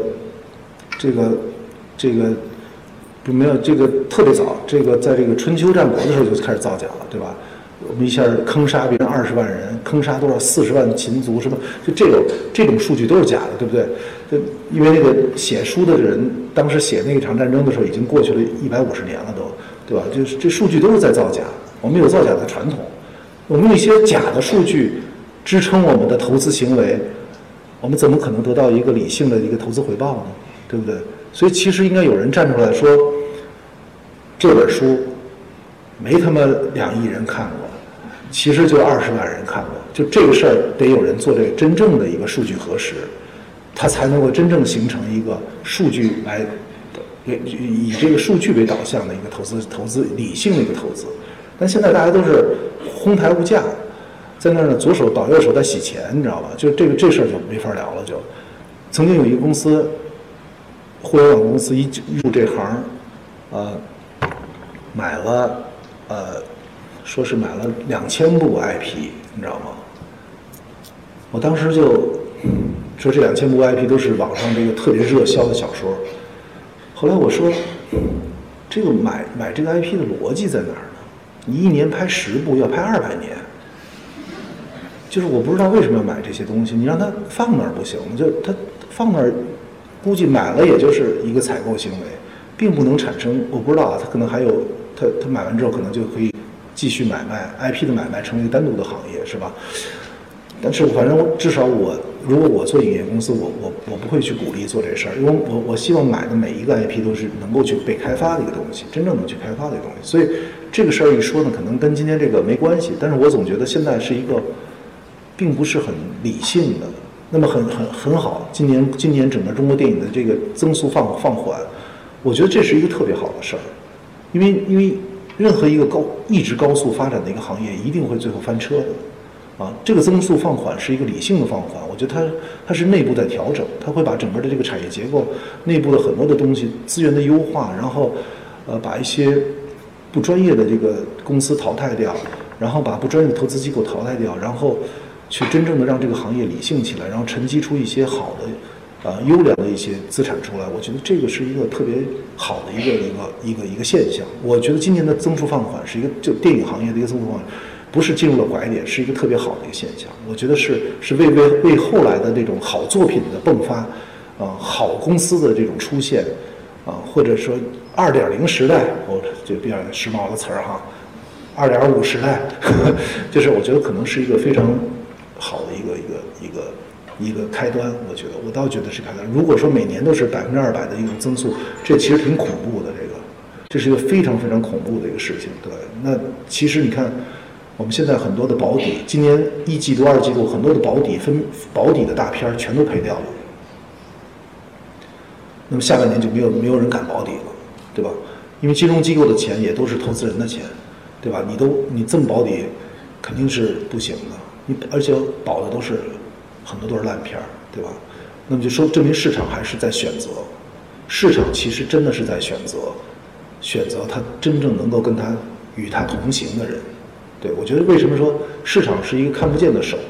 啊，市场是一个最理性的事儿，就是我觉得市场在选择跟他真正能够跟他同行的，他市场在选择好电影，在选择好公司，在选择好的合作伙伴，所以我觉得这都是一个特别好的事儿，所以我并不觉得资本的介入导致电影这样了，变得更坏了，我我我没有觉得是这样，对我觉得只是资本的声音现在被就是变成了主导的声音，而电影人没有发出自己理性的一个声音。对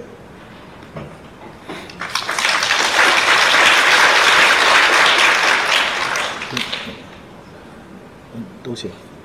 那先先有请第二排的女士。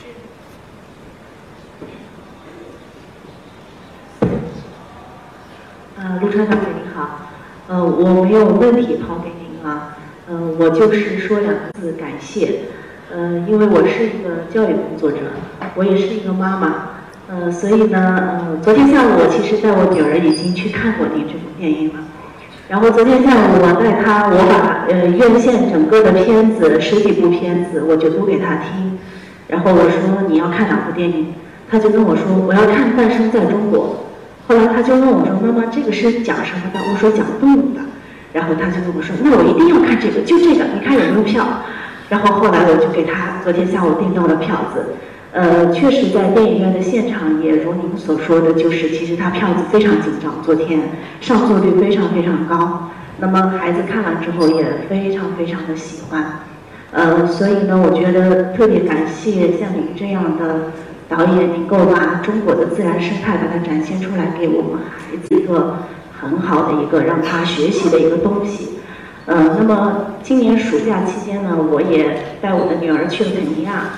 那么当时呢，我带她去肯尼亚也是在看动物，我们在肯尼亚待了十一天。呃，那么回来之后呢，孩子对自然的感觉就更加更加的多，他也觉得他对这个自然界的很多的动物有这种保护的意识。所以您刚才在开头讲到说，嗯。一个女孩子买了五百万，买了多少只羊，把它放到这个草原上去了。呃，我相信像我们今年出去一起去肯尼亚，因为他们接受过这样教育的一些孩子回来，将来绝对不会去干这样的事情，因为他们知道当时动物专家就给他们讲，羊吃草是连根拔起的，所以他们将来一定是不会去犯这样的错误。尽管像那个女孩子，她的初心是好的。所以您刚才在谈到，就是说，无论是现在这些摄影家的他的这个职业的一个对职业的尊重，然后他对这个职业的热爱，呃，以及就是说我们孩子的现在对自然的这种热爱，嗯，我自己因为是从事教育的，所以呢，我觉得，嗯，真正最后的根源真的是来自于教育。所以呢，嗯，尤其是我们这些孩子，嗯，他们是我们的未来，他们将来会。会有很多的他自己的接受过教育之后的一些想法，嗯，那么嗯，我真的就觉得昨天我自己也看过这部电影之后呢，呃，我真的觉得非常的美。那么中国的在西部的这些自然风光，我还没有带孩子去看，所以看过您这部电影之后，我觉得我一定要带他到呃中国的西部去感受一下我们国家的这个呃自然风光的一个美丽，嗯。因为我我是一个呃中国传统文化的一个教育的一个工作者，那么我也是六七年前开始从事中国传统文化的教育，呃，当时的心态我相信跟您现在的心态也是非常像的，也有各种纠结，然后各种瞬间的想放弃，呃，那么这么多年下来，其实越走越有希望，所以呢，我觉得也送给您一句话，就是我们互相鼓励，一直往前走。希望像您，呃，这样的老师，然后像像您这样有影响力的人，因为我们的影响力是在我们力所能及的范围之内去做一些影响的。那么像您这样比较有影响力的一些公众人物，我觉得更多的应该投一些精力，呃，给到我们的孩子，给到我们的未来。谢谢。谢谢谢谢。就是刚才我。我我为什么一开始就说那个那个女孩五百万买了六千只羊放放到草地上那事儿呢？我是说实话，我当时看完之后，那新闻我就我是会觉得这事儿是一挺大的事儿，这是一个很大的事儿，因为我觉得这很自私。首先就是就是你你你以以行善为名在做破坏的这个事儿啊，这个是一个其实这是一个很可怕的事儿。就这个这个事情，其实真相很可怕，你知道吗？这个事儿就是它背后的这个真相，在我看来，我觉得它触目惊心。它就像那个前两呃是去年还是今年我忘了，就是北京香山那边吧，就是好多人买了，也是佛教徒，买了好多那个狐狸放生，然后给那个周围那鸟啊鸡啊就全都吃，但那狐狸又是人工饲养的，你知道吧？它是人工就是养殖的，然后。他买来去放生，就是，其实，就证明这些人，他抱着一种崇高的想法，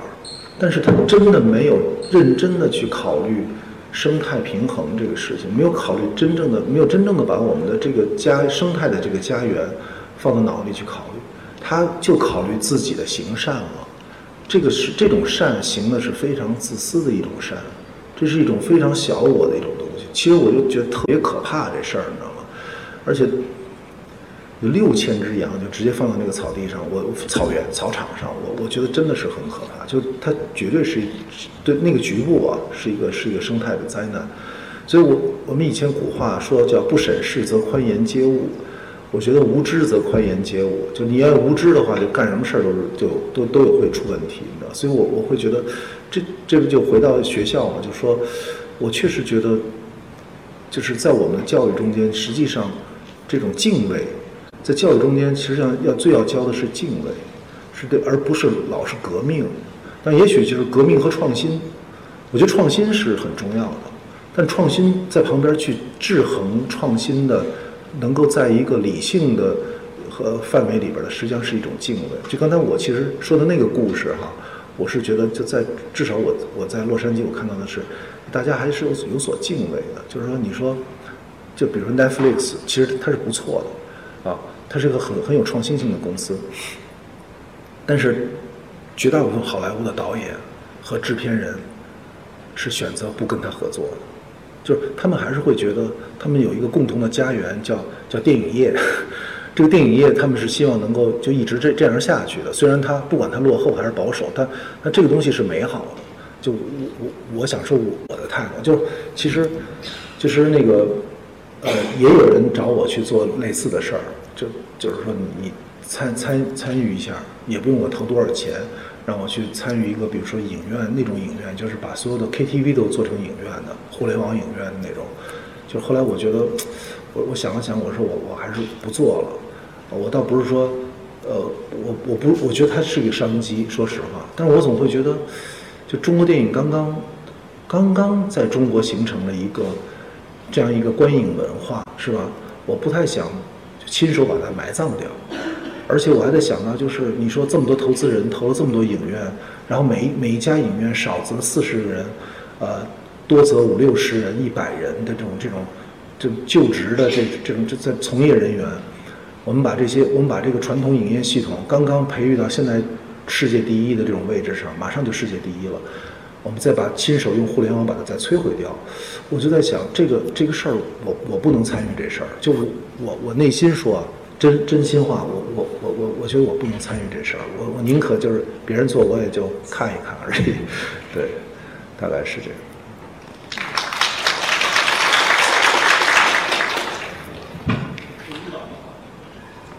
呃，我一直是您的那个忠实拥趸，然后我有两个问题，其实可能比较大。就第一个问题就是那个您对中国电影的希望是您觉得是哪个方向？是应该是像好莱坞您提到好莱坞那样，就是说包括在资金。上商业上，然后日程上，甚至是那个对于剧本的选择和剧本的那个日程的掌控，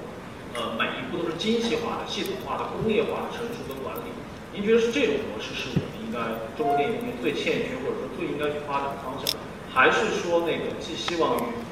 呃艺术电影的更更大的模型，比如说出现我们的塔可夫斯基，出现我们的伯格曼，我们的那个贝尼，呃，然后给他们以甚至将将那个商业院线和艺艺术院线分开，然后给艺术院线更更大的呃生生存的空间，然后让它有个更好的一个生态的发展。就您您觉得这两个方向是哪个是呃目前中国电影更应更应该去那个前进的？然后第二个可能比较敏感，就是那个涉及到那个电影审查制度，就是我们知道，就是说有也有很多人在这个问题上，然后有谈论过，就是说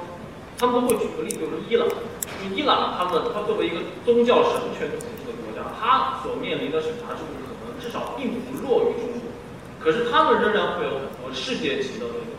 优优秀的作品和导演。可是中国电影可能在这个问题上似乎还有一些不那么让人满意。就是说，您您对这个问题，就是为什么伊朗或者其他国家的例子，他们能在这个审查制度上呃能够得到这样，仍然有这样的那个？成果，而中国可能在这方面，呃，有一些欠缺。您对这个问题是怎么看的？就是这两个问题，谢谢。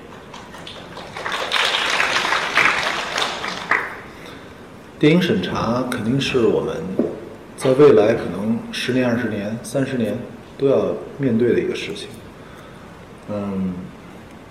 其实中国也有好电影，《霸王别姬》啊，什么这个《红高粱》啊，也都是在这个电审查系统里做出来的。包括《白日焰火》啊，包括《可可西里啊》，南京南京也通过了审查，这么一个，呃，看上去当时被被称之为汉奸电影的一个电影，它也也通过了审查。所以其实中国电影也在这个审查体系里产生了好电影。呃，往往有这个沙俄时期、沙皇时期，是这个俄俄罗斯这个文学最发达的时时期。就我这个就你能明白我在说什么吗？就其实有时候创作是不会被创作者的声音，它实际上是是一种，它是不会被真正的禁锢住的，你知道吗？但是呢，我觉得具体到我自己的对于审查的态度呢，就所以我就先说说审查，其实并没有真的完全彻底的扼杀中国好电影诞生。但是呢，我确实觉得审查确实是应该取消。为什么呢？我并不觉得伊朗的阿巴斯那些电影就代表着多么厉害的电影。说实话，我觉得都是一些在我看来它是很好，但它都是小情小调的电影。就是我很期待中国这么一个幅员辽阔、这种这种，我觉得中国正在经历一种真的一个波澜壮阔的一个时代。我们有太多的事情，或者我们刚刚经历过的太多的这种大的历史事件，啊，就我我特别希望能够彻底的开进，然后能够让我们的电影人能够拥抱这些大的历史时刻，你知道吗？能够拍出大的作品来。可是现在我们就不行，现在我们不行。就从包括就四九年以后，我们有经历的这个林林种种的各种各样的事件，我们其实都没有机会去去拥抱、去拍摄、去去发掘。那里面有太就像一个富矿一样，完全有太多太多的这个故事可以说，但是我们都都没有没办法说。就像张艺谋导演拍《陆犯焉识》，对吧？大家有看过《陆犯焉识》的举一下手，对吧？都看过，但是拍的是最没意思那部分。是吧？那书的前半部分是最有意思的，都不能拍，就是这个是让我会觉得很遗憾的东西。坦率的说，中国只要能够打开这道门，那我觉得我们会迎来是一个又一个十年的这种创作黄金期。因为我知道我的同伴的导演们内心想拍什么，对吧？他们他们都经历了什么？像我们就从七十年代、八十年代走到今天，就光我们这短短的一生。都都经历了很多很多重大的事件，但是我们都没有机会去去拥抱它，去拍摄它。所以，所以当然我是特别希望它能够能够打开这这道门的，对，而且留下一个民族的记忆吧。其实这很重要，我我觉得这事儿其实是，呃，那现在这个状况下，那我们只能是去做点儿，在这个体制内去做一点儿，呃，做点。尽可能的去做一些事儿吧，对对，我觉得还有时候也还能还是能够做到，但有些东西就确实不能触碰，这是这是这是一个事实。您刚才问的第一个问题是什么？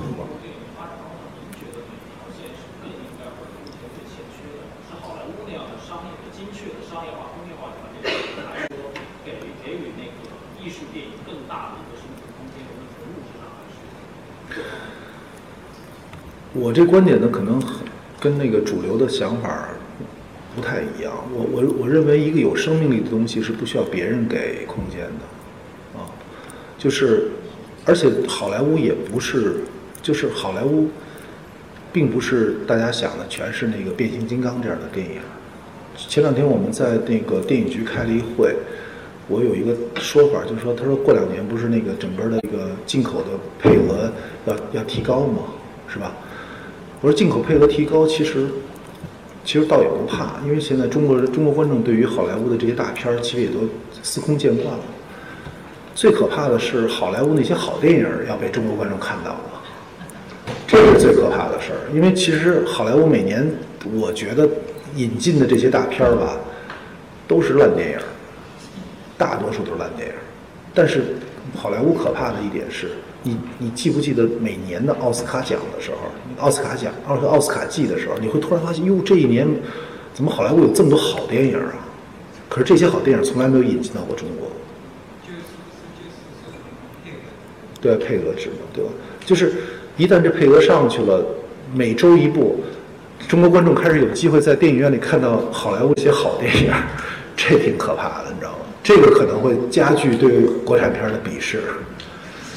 对，这个这挺可怕。你比如说，就像《达拉斯买家俱乐部》啊，是吧？像像很多像《鸟人》啊，像很多，但这些片子肯定都不是说观众会那么多的，但是它品质都在这儿，对吧？很多这这一类的影片，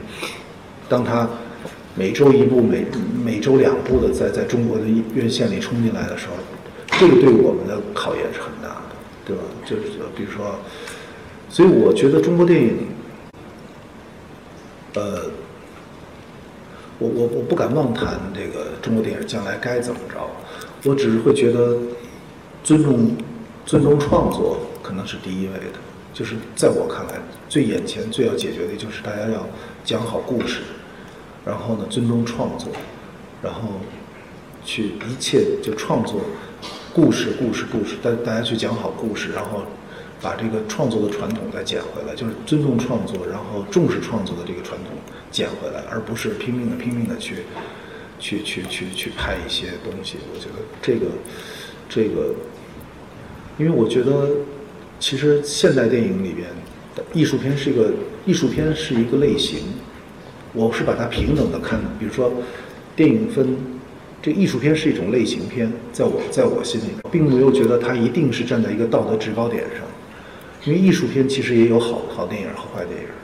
并不是说你拍了一个艺术片就一定是好电影，对吧？因为我觉得没有一套没有任何一套语言是天然的就站在一个道德制高点上的，对吧？但是艺术电影的那种，那什么是艺术电影？那我们其实应该给它对它有一个细分，是吧？如果你就是拍自己，记录自己一天的生活，然后非常，然后用一种非常沉闷的方式，或者一种非常非常私人化的方式，这是艺术片，但它有价值吗？也未必有多大的价值，对吧？我觉得艺术片，艺术片的价值在于很多很多，比如它也有语言的创新，它也有内容的创新，也有对现实的关注，也有对这种一些禁区的挑战，是吧？一种一种内容禁区的挑战，其实。所以艺术片也有它自己评判的一个标准，那么我相信好的艺术片，既然你选择了做艺术片，其实我倒觉得，我觉得做艺术片就应该去承担寂寞的这个这个承担寂寞，而不是就是选既然选择艺术片还要去还要去呼唤或者说要一定要一头扎到那个热闹的那个。那个那个缤纷的那个世界里去，既然我觉得真的是这样，我刚才说那个，呃，纪录片导演的时候，就就是我觉得绝大部分纪录片导演都是，都是一种非常甘于寂寞的那种状态，啊，就我我会就是当时，我也经历过那种，就是拍《可可西里》的时候，《可可西里》发行的时候，一共就才六十个拷贝，六十个拷贝，六十个拷贝，一天全国就只有一百二十场，但是也没有耽误。可可西里到现在还有人在看。其实我觉得，艺术片和商业片最大的区别是，商业片就博那个那俩礼拜的放放映期。这俩礼拜如果没有人看了，它就永远的就消失在慢慢的历史长河里了，它就彻底的就沉沉没了。这这艘船就友谊的小船就彻底沉了，跟观众之间的这个关系就彻底就失去了失联了。但是一个好的艺术片。要相信他自己的生命力，他应该是他应该相信他自己对历史的记录，对当下的记录，对人性的记录和探索，是不会被真正的观众遗忘的。他应该一直在那个历史的那种黑暗中间发着小微弱的小光，但是就像天上那星星似的，但他会一直在那儿发着光。我相信这就是应该是艺术片的状态。所以你不要指望我说任何一个发达的一个电影工业都不可能给艺术片特别大的空间。但是一定会给艺术片一定的位置，但这个位置不是给的，是他靠自己的作品，靠他的力量，他自己顽强的生存下来。我觉得做艺术片的人就应该去，能够勇于去坚守这份寂寞，否则你就是商业片的料。对。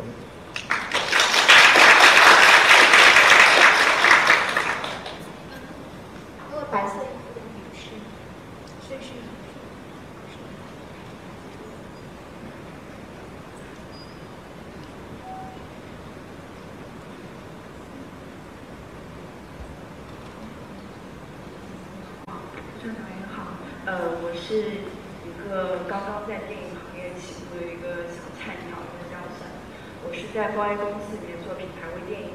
然后因为也喜欢陆川电影的陆川导演的电影蛮久了。我刚刚非常感动的一点是陆川导演讲了一句很好的话，就是说，呃，大家都在骂国产电影很不好，我们就是拍国产那个品牌电影的那一类人。但是我觉得我身边有很多人，他在很努力去挖掘我们身边我们文化的一些特点，想把它发挥出来。所以我觉得，即使在所有人都在骂，或者整个大环境都在骂我们国产电影很差的时候，我觉得，呃，我还是跟陆川导演是一个态度，我谨慎的乐观。我觉得我们的国产电影一定会在，我觉得在十年、二十年之后会走到一个更新的高度，而且会超越我们亚洲所有其他国家的一个呃拍片高度。我觉得是这样子的。呃，关于这部电影，其实我我我很感动。我我虽然刚刚那位妈妈讲的，我觉得特别好，就是我虽然没有孩子，但是我看到这部电影之后，我昨我也是昨天晚上去看的，呃，还蛮难买票的。我看到这部电影的时候，我第一想法是，我希望我把这部电影，我们不仅是这几天的排片期当中，那关这个期间，呃期间之外，我希望可以在全国的所有的自然博物馆去看到这样这部电影在放，就是在以后的小朋友们他们慢慢长大的过程中，他去了博物自然博物馆，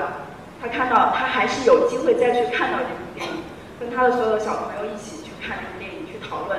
原来我们生活的这个国家不是你每天看到的一些城市，你吃的麦当劳、肯德基，所有的一些外来品牌的东西，你所有生活的东西跟可能跟你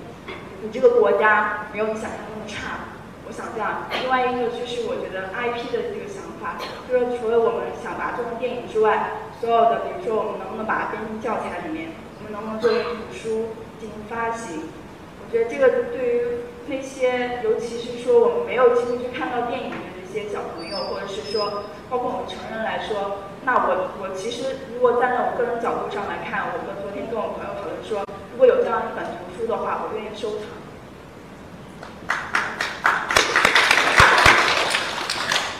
我我我我会给迪士尼建议的，因为我们确实就是图片啊，然后影像资料都特别的多。然后呢，现在就是就是这个对这个奥运会之后，不有一个有一个任务叫什么奥运场馆再利用嘛？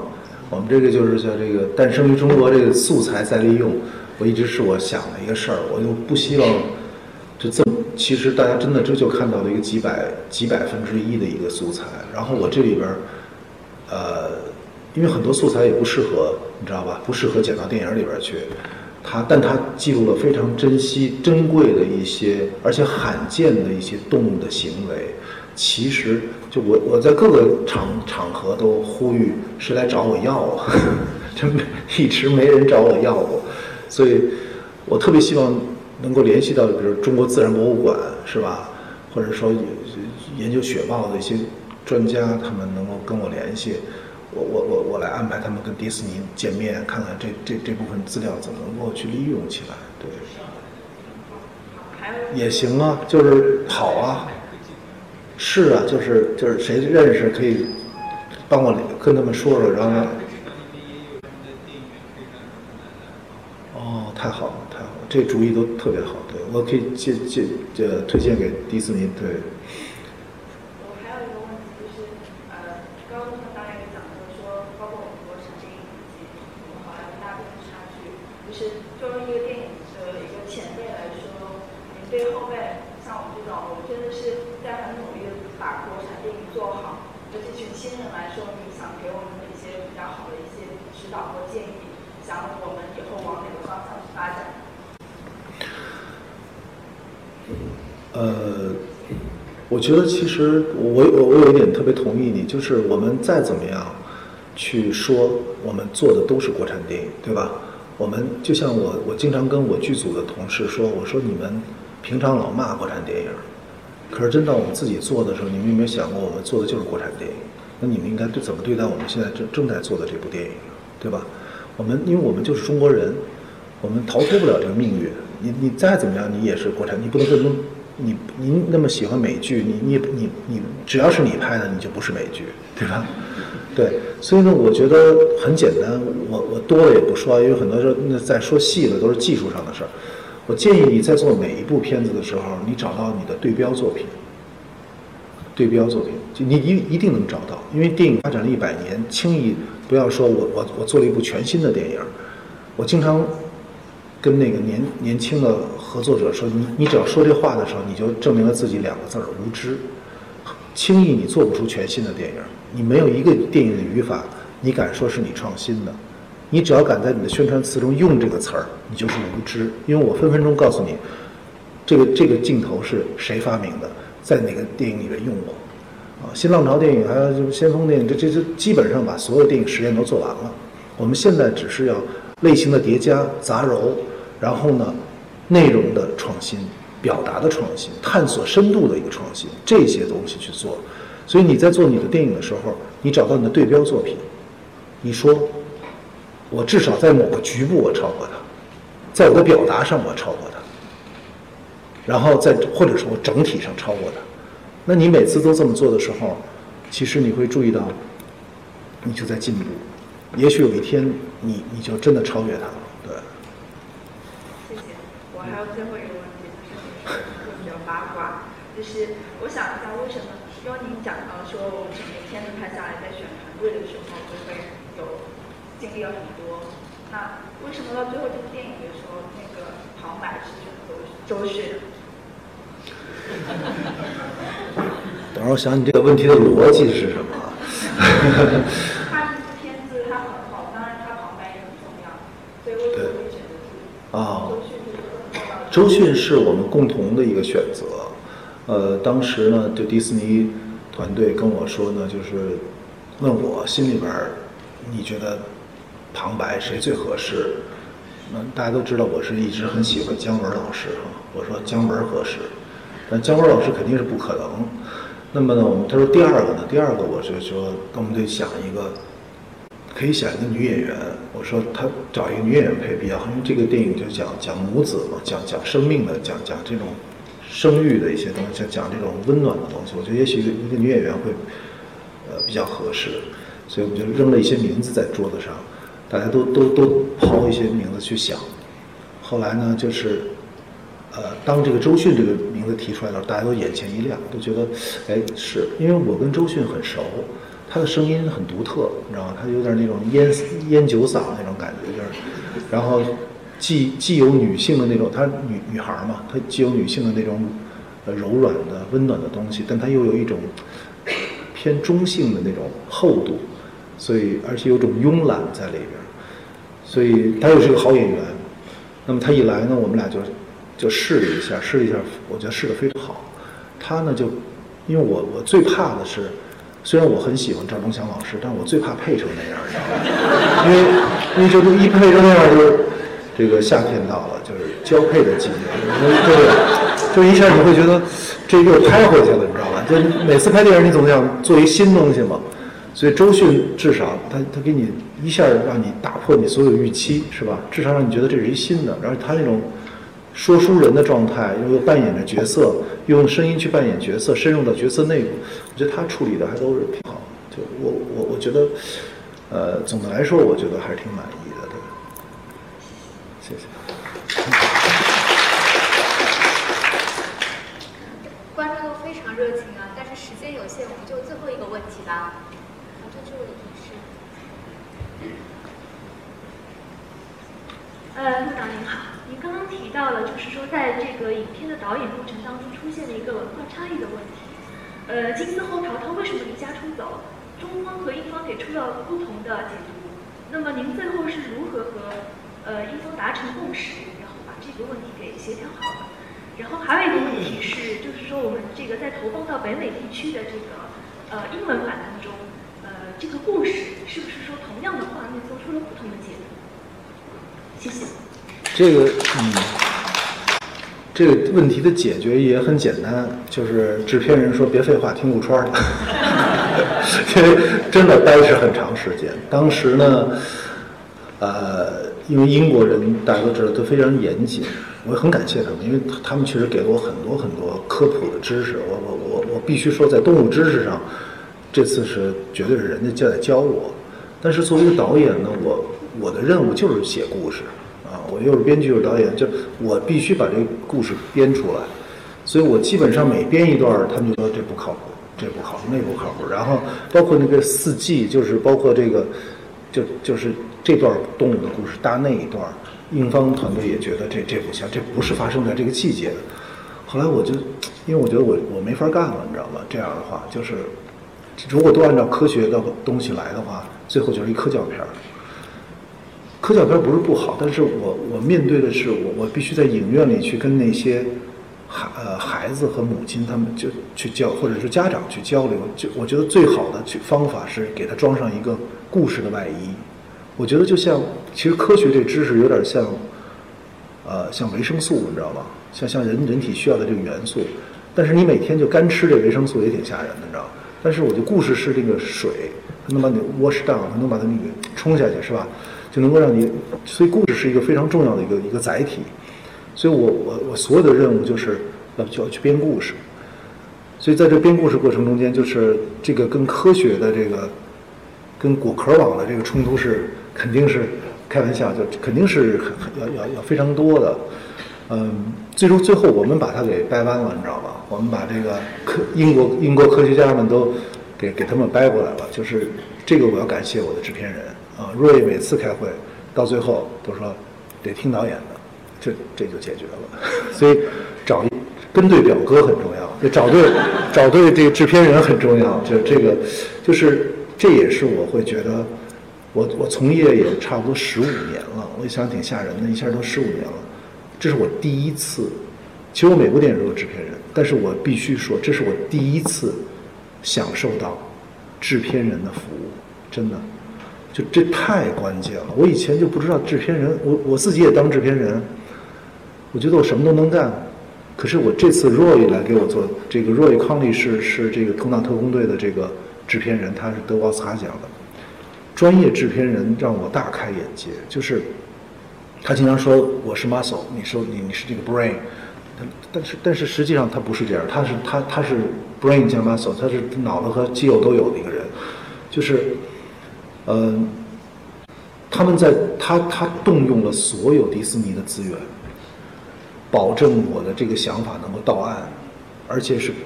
不发生，就是我们谢谢铁骊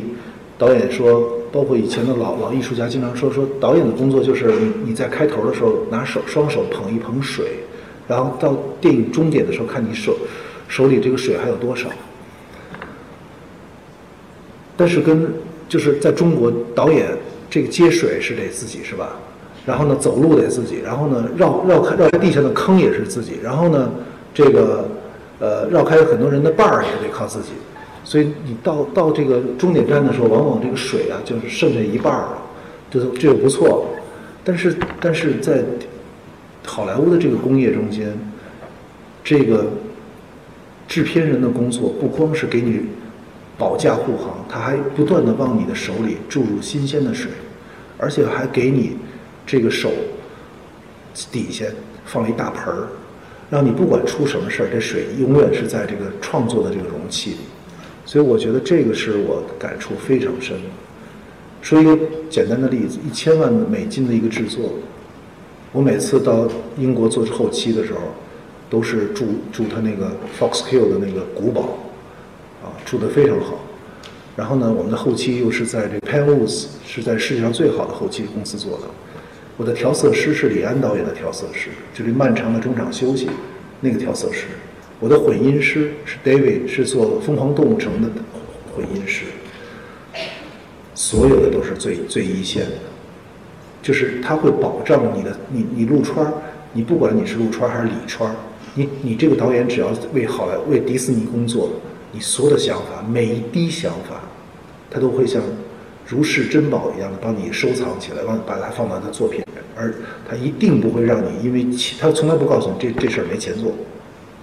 但是他从别的地方省钱，他，我我我们整个的一个制作预算，我看了那报表，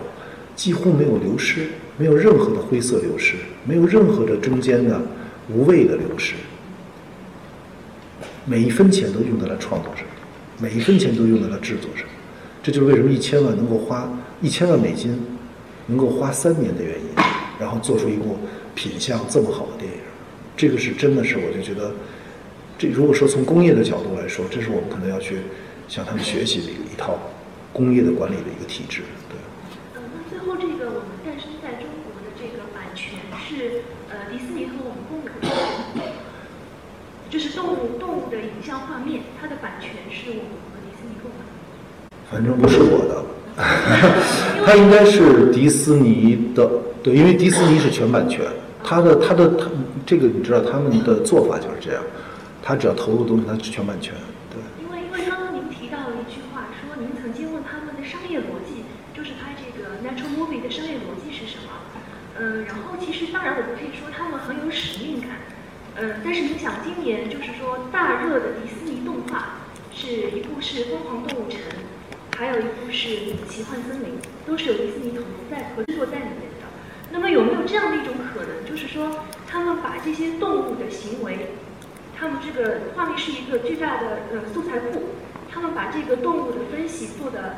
非常的呃技术化，然后通过它的分析，然后形成了这个就是注入到它新的这个制作项目当中去。就是说有没有就说这个迪士尼公司有没有这样的一种转化的机制存在？这个，这个对他们来说其实是比呃你说的这个呢，就是就他们就是模型啊，是吧？这个这个资产，这些那个建建模的资产，然后下次能够再用，是吧？类似这种的啊。这个对他们来说这都是小小逻辑了，因为你看你去上海迪士尼你去看一下，你会发现它它所有的这个电影的电影的这个电影前端电影的这个东西，都是为了它的这个周边来来来来服务的。就是它有好几个这种，比如说《加勒比海盗馆》啊，完全是它的第五，它下一部《加勒比海盗》的一个已经是是个 trailer 了，相当于是，所以它它那个那是它的大逻辑，你知道那是它的大逻辑，它要形成一个循环，能它真正的是在在它那个体生态体系里边进行进行循环，你的因为至于说建模啊，这个材质啊这些重复利用对他来说，你知道他那个他那个软件公司，他的每天都在做插件儿。他他一轻易他不会去重复使用任何一个模型的，在在咱们我知道，在咱们中国的后期公司就是好做一模型，恨不得用用到一百个电影里边去，这这他们不会干这这点钱真不是钱对他来说，他他不会干这事儿，他他是个大逻辑。我确实觉得，比如他卖那个淘淘的那个玩具什么，这这对他是一大事儿。啊，然后你比如这音乐，你马上就会听到这个音乐，哎，而且这个音乐里边有一个旋律，其实是《爱丽丝漫游奇境》的，你知道吗？当时我还问他，你可以这样吗？他他说这都是我们迪士尼全版权的，所以就是这是他的大逻辑，就它已经形成了一个大生态圈儿，它扔进去的每一个东西，只是让这生态就是更加丰富，对吧？啊，当时那个就王健林王总说那个万达的那个娱乐园要去打败迪士尼，当时其实我觉得这个雄心壮志是肯定好的。但是他怎么能够用他的电影，能够为他的这个产业就原这个这个 Dreamland，能够产生这么多可以可可供消费的，或者能够是伴随尤其是几代人记忆成长的这种这种 IP，这个实际上是一个艰巨的任务。这而且这不是十年能完成的，嗯，这个很难。这个关键是因为像像别说美国人了，你这个中国人对对米老鼠、唐老鸭都是有感情的。对吧？而且美国人几代人都在看《星战》，《星战》又被迪士尼买走了。你这个其实这种软的、软性的这种竞争力是很难在一代两代人中间去把它彻底的打败。对，这个就这个实际上是一个可怕的一个事情。对，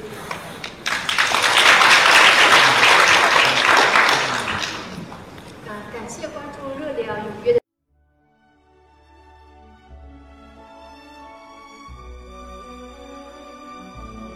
感谢聆听本期复兴论坛。本论坛由复旦大学儒学文化研究中心提供学术支持，欢迎您关注复兴论坛的微信、新浪微博及豆瓣小站。复兴论坛主页：三 w 点复兴 Chinese 点 cn。我们将向您推送更全面的资讯及更优质的论坛。